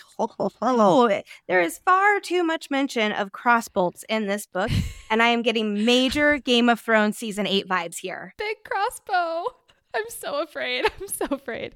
What right? if that's and, what and kills either Andarna? Won't say it. Darna? Don't you dare say it. Taking it back. I take it back. I take it back. In that same conversation, they are talking about a historic battle. This historic battle that they're talking about it was the final battle where griffins and dragons worked alongside one another. Well, that does happen once again at the end of this book. Dragons and griffins work alongside their riders and flyers to defeat the venin. Jack motherfucking Barlowe says to Violet, Shouldn't you have twice the ability to channel with two dragons? What a good question, Jack. And it is fueling a fandom right now, that question alone. Jack also shoving the orange away from him when his friend offers him some. And he's like, Do you want me to end up in the infirmary? Well, our smart cookie Violet literally sees that and says, "Oh, he's allergic to oranges," and uses them as a weapon. Incredible. And he's just such a loudmouth. Like he has no idea. He just gave himself away. You know who would never do that? Xaden. Xaden. Xaden would never ever give himself away like that. Speaking of which, when teaching Violet how to shield, Xaden mentions the top of his favorite hillside near what's left of Aretia and how it feels like home. And yep, well, it's not just like what's left of Aretia, it's being rebuilt. And he so very carefully and strategically left that very important piece out. And I do wonder if we're going to get a scene of the two of them on that hillside. I could really see that like at the opening of Iron Flame. And I was kind of like showing her where he's told her about. And she's just like, I am so fucking mad at you. Or oh. I could see it, you know, further down in the books being kind of like a symbolic place of his home. God, I hope for that scene. I, I would die for that scene. Rhiannon mentions to Violet that she is going to be the most powerful writer of their generation. We obviously haven't fully seen that yet. Like, we're getting massive hints. Like, she's by far the best shielder. We've talked about that in the episode, and so on and so forth. But it's only a matter of time before this really comes to fruition. And I do truly think that this is going to be a central part of the entire plot of this Empyrean series is yeah her being the most powerful writer of her generation and her journey along with the dragon's culture, you know, like an, an evolution, so to speak, totally. or a revolution, as Brennan would put it. but um, this is a quote from Violet's inner monologue. She says, I wouldn't wish the look Xaden levels Dain with on my worst enemy. Well, soon Dain will be outright an enemy of yours, or at least you'll finally fucking know about it. And then last but not least, this is from Emery. This quote says Scribes freak me out. Quiet little know it alls acting like they can make or break someone by writing something down. And even Violet says in retort, there's more truth to that statement than most people realize. And what they write down is important. See Fen Riorson and our Rebellion Archive section in episode two. Yes, indeed. And in fact, today's episode as well. Speaking of archives. Speaking of which, today's archives topic is notably confusing for a lot of readers. So before we dive into the current state of Navarre versus Poromiel War, I want to address what some call bad world building and defend the info sharing or lack thereof in this book. Yes, we don't know a lot about the war going on, and it feels like it's just in the background of our story when it should be more front and center. My friends, all, all I can say is this is book one of five. So let's cut Rebecca like a tiny bit of slack here. Because what's more, we primarily get only one person's very limited point of view. The whole point here is that there is so much about the war being hidden from these writers that we've talked endlessly about in this podcast and especially in today's episode. And Mira, for instance, equates it to a healer who doesn't need to know the status of other healers' patients. Even writers out in the field don't have the full picture. This is also because leadership is strategic about concealing information. They've been doing this for centuries. So is it weird that the military school is receiving such little information about what they'll face? Yes, the answer is absolutely yes, but it is consistent with what leadership is trying to hide. So it's just tied into the point of the series plot. So book one is purposefully not focused on the war. This was our setup book, focused on our hero's journey. Now, Violet, she's ready to learn more information about the war and subsequently, so are we as readers. This is kind of like being mad after reading Harry Potter and the Sorcerer's Stone because you don't know why Voldemort targeted Harry in the first place. we don't learn that until the end of book five. Or here's another example what the White Walker's motivation is after Game of Thrones, like the first book of the series, which we, we still don't still know. don't fucking know that because George has not finished his books. But you get the point. Let's just take a chill pill. And now let's discuss what we do know about the current state of the war, understanding that we only know this from Violet's lens. Navarre's military approach and current state of the war. First of all, who is Navarre at war with? Their neighboring kingdom, Poromiel. They have been at war for over 400 years and Poromiel is smaller, mostly east of Navarre, with three provinces, which I'm going to have Nicole pronounce because I suck at pronouncing. Krovla, Braevick, and Cygnisen.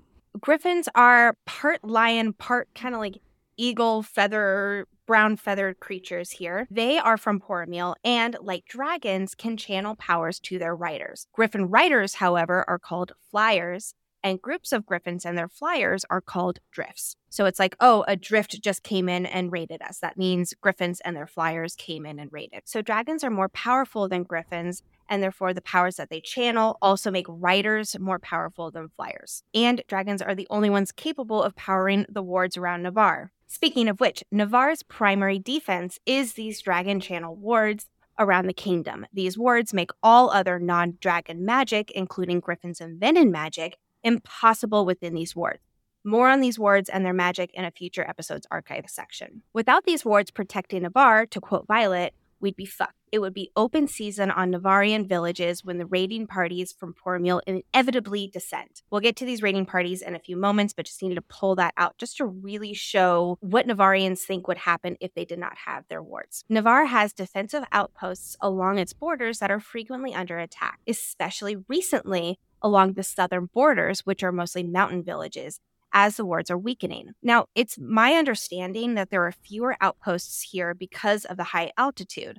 And that's because griffins aren't supposed to be able to easily access these areas, but that's also where the attacks are most active right now. We know that at least at the eastern outposts, there are 12 riders stationed there. So 12 riders and their dragons. They send the most powerful dragons and their riders where it's most active. In the past, riders have been called into service before graduation. Only third years who have shadowed forward wings would go and they would only be sent to the midland posts as reinforcements, never to the front. Nowadays, as we learn in this next set of chapters here, they are frequently called to midland posts where its riders are needed at the front for an emergency. That's more proof that there are more attacks on these border outposts, therefore, more emergencies. Therefore, the third years are getting called in more to man the midland posts, which we learn all of this from when Mira asks Second Squad if third years are called out. Now, it's really important to note that Dain absolutely freaked out and did not believe this news. So that must mean that this is not common knowledge, even among squads, that they're going out to these Midland posts so often. Thought that was interesting. I'm, I'm like I'm absorbing this like SpongeBob SquarePants. Like I am like this is this, I was today years old when I learned that Navarre was fighting against Poromiel. Like I was today years old. So this yes. is so exciting. this just points to how there are so many secrets about how bad things really are and therefore, leadership at Basgiath is, or even professors or wing leaders at this rate, are not preparing these writers for what's truly out there and teaching them how bad things really are. Really just represents bad management. They care more about things appearing good than their actual citizens, which is what sparked the Tyrrish rebellion six years ago. The big question here why is Poromiel raiding these Navarrian villages and attacking the outposts? We're going to have to do some serious speculation here. Let's start with what the Navarrians believe, which I'm going to guess is a tiny bit of truth, but mostly propaganda to mask the bigger reason they're often under attack. Poromiels are, to quote Violet again, greedy assholes who are never content with the resources they have. There are trade agreements in place to prevent these sorts of raids, but because Poromiel refuses to abide by them, there's just no peace in sight. So that is why there's this never ending war, is because, according to Navarre,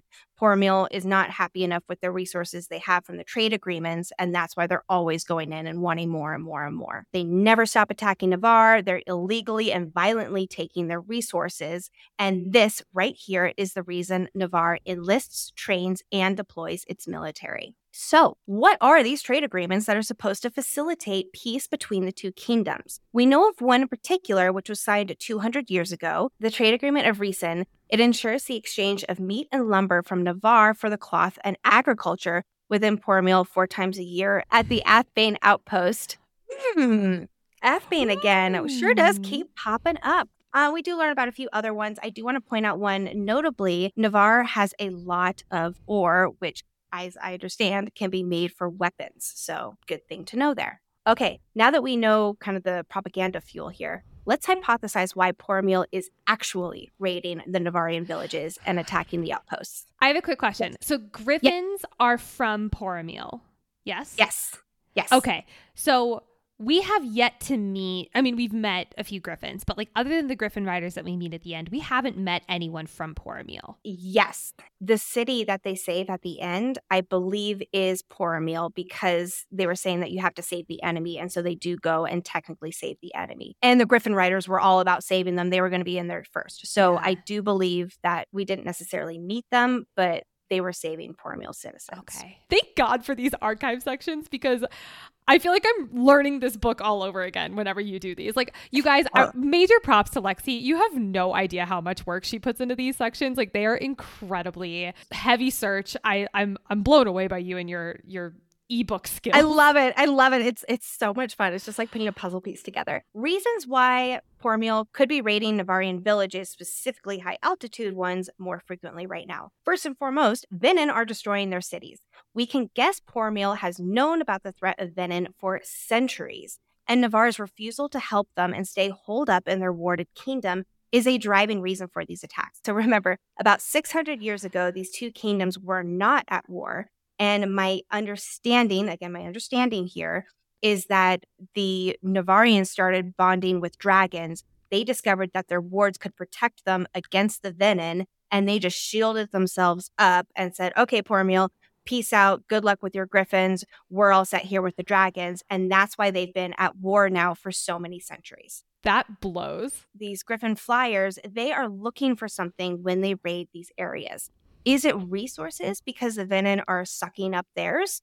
Is it something to protect them against the venin, whether it is, you know, weapons or a certain material, the crystallized gems that may be hidden away in the mountains and Poromiel wants them to strengthen their magic? I see you nodding your head. Uh-huh. Uh, does it have anything to do with this mysterious box that the venin wanted so badly? We don't know the answers, but I really do believe that these raiding parties, they are more to protect themselves versus just out for attacking Navarrians like the propaganda has led them to believe since Venin are a gigantic secret. It's showing them the shiny object, it's distracting them from learning the real truth about why Poromiel is desperately needing assistance and help. Remind me, remind me this box of the, the Venin we're after. When when does that happen in the book? Why am I totally forgetting this? It's in the very final battle where it's like in the clock tower and like the primary Venin, like I believe it was like the man with the staff, and Yeah. he was just like out to get it. And so the dragon's magic was like attracted to it as well. So they knew there was something that the Venin were searching for. I'd have to reread it with a with a fine comb, but I can't remember exactly what happened to the box. I don't think that the Venin got it. Violet passed out before anything with that happened. We we also keep in mind that we have not done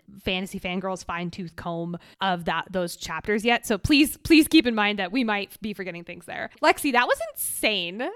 I really do hope that that clears it up for some people because it definitely was helpful for me of just gaining this understanding and really being able to understand the difference between what we can assume or hypothesize what's going on versus the propaganda that Navarre has been feeding them. Shall we close out this episode with taking flight with our favorite moments? There's so many. So we just got to kick it off. Everything about Liam. I love Liam. We only have so much page time with him, so I'm just going to milk it for all it's worth. He fixes Vi's squeaky wheel. He's a shameless but polite flirt. He kills you with kindness. And like, he's just so sweet. I love the moment where Violet and Rhiannon are looking at Z- Xaden and Garrick sparring. He's like, stop objectifying our wing leader.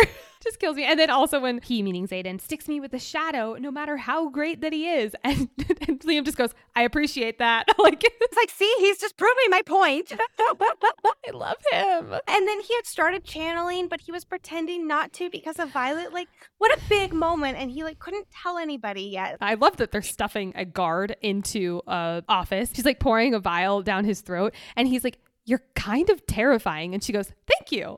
See, that's the Ravenclaw in our girl right there. So then there's this scene with Rhi, Violet, and Liam where they're talking about their sexual frustrations. And Ridoc just coming in hot with, oh, are we telling dick jokes now? And I love that Xaden, like, because of his shadows, he's probably overhearing every single one of these moments of Violet being sexually frustrated. I just love the idea of him sitting in the back and being like, I'm so distracted right now. Jesus Christ. Like, favorite Tairn lines Violet says, Don't you have better things to do with your day than listen to my self loathing? And Tairn goes, Not particularly. Violet literally when she's drooling over Zayden and gets whacked by Bree and her like giant staff, Tairn says, serves you right. But I also love that Violet is like, man, I really need to get laid. I have a question. Is there no masturbating here at Basgiath? Look, I understand that it's different, and I understand that multiple times she's like, yeah, it's not the like passionate sex or whatever. It's like the the connection with someone. And I do understand that. But she needs to let out an orgasm or two. Is there no masturbating at Basgiath? Like, come I'm on. telling you, she has to meet Nesta. to learn a thing or two from her. My gosh. I do love also that weed is canon in this world. Like that just makes me so happy. I'm and I'm not a big weed user or anything, but just the fact that like that's just canon it just makes me so happy. Oh my god. Like when when weed became legal here and our uncle who lived in the south came and he was so excited and like he was trying to like take pictures and they had to tell him to put his phone away. then also just a Xaden line, you know, unless you're here to continue our earlier argument, in which case none for you. So often on this podcast, we talk about show, don't tell. And this is one of my favorite moments when Violet wakes up after, you know, using oranges as a weapon. She sees Xaden and it's described as his hair is tousled like he's been tugging at it. And just like that moment of how distressed he's been over Violet, just like.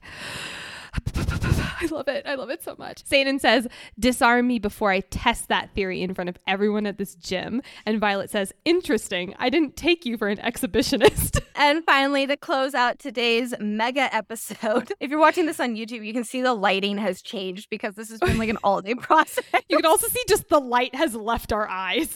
we become shells of human beings. Ridoc putting his hand up to be leader for the squad battle, and Reed just immediately puts his hand down.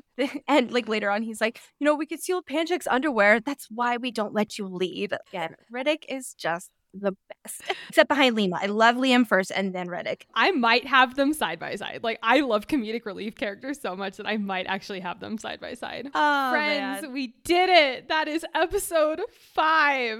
So if you're not already, follow us on Instagram and TikTok at Fantasy Fangirls Pod. The main party is on TikTok, but the behind the scenes fun is on Instagram stories. And also email us your theories, thoughts, questions at fantasyfangirlspod at gmail.com. Please take a moment and whatever podcasting platform you are listening on, rate and review and subscribe to the show. We have just learned this morning, it is the 29th of September when we're recording this, we learned that we were ranked number 150 in all of podcasts in Australia.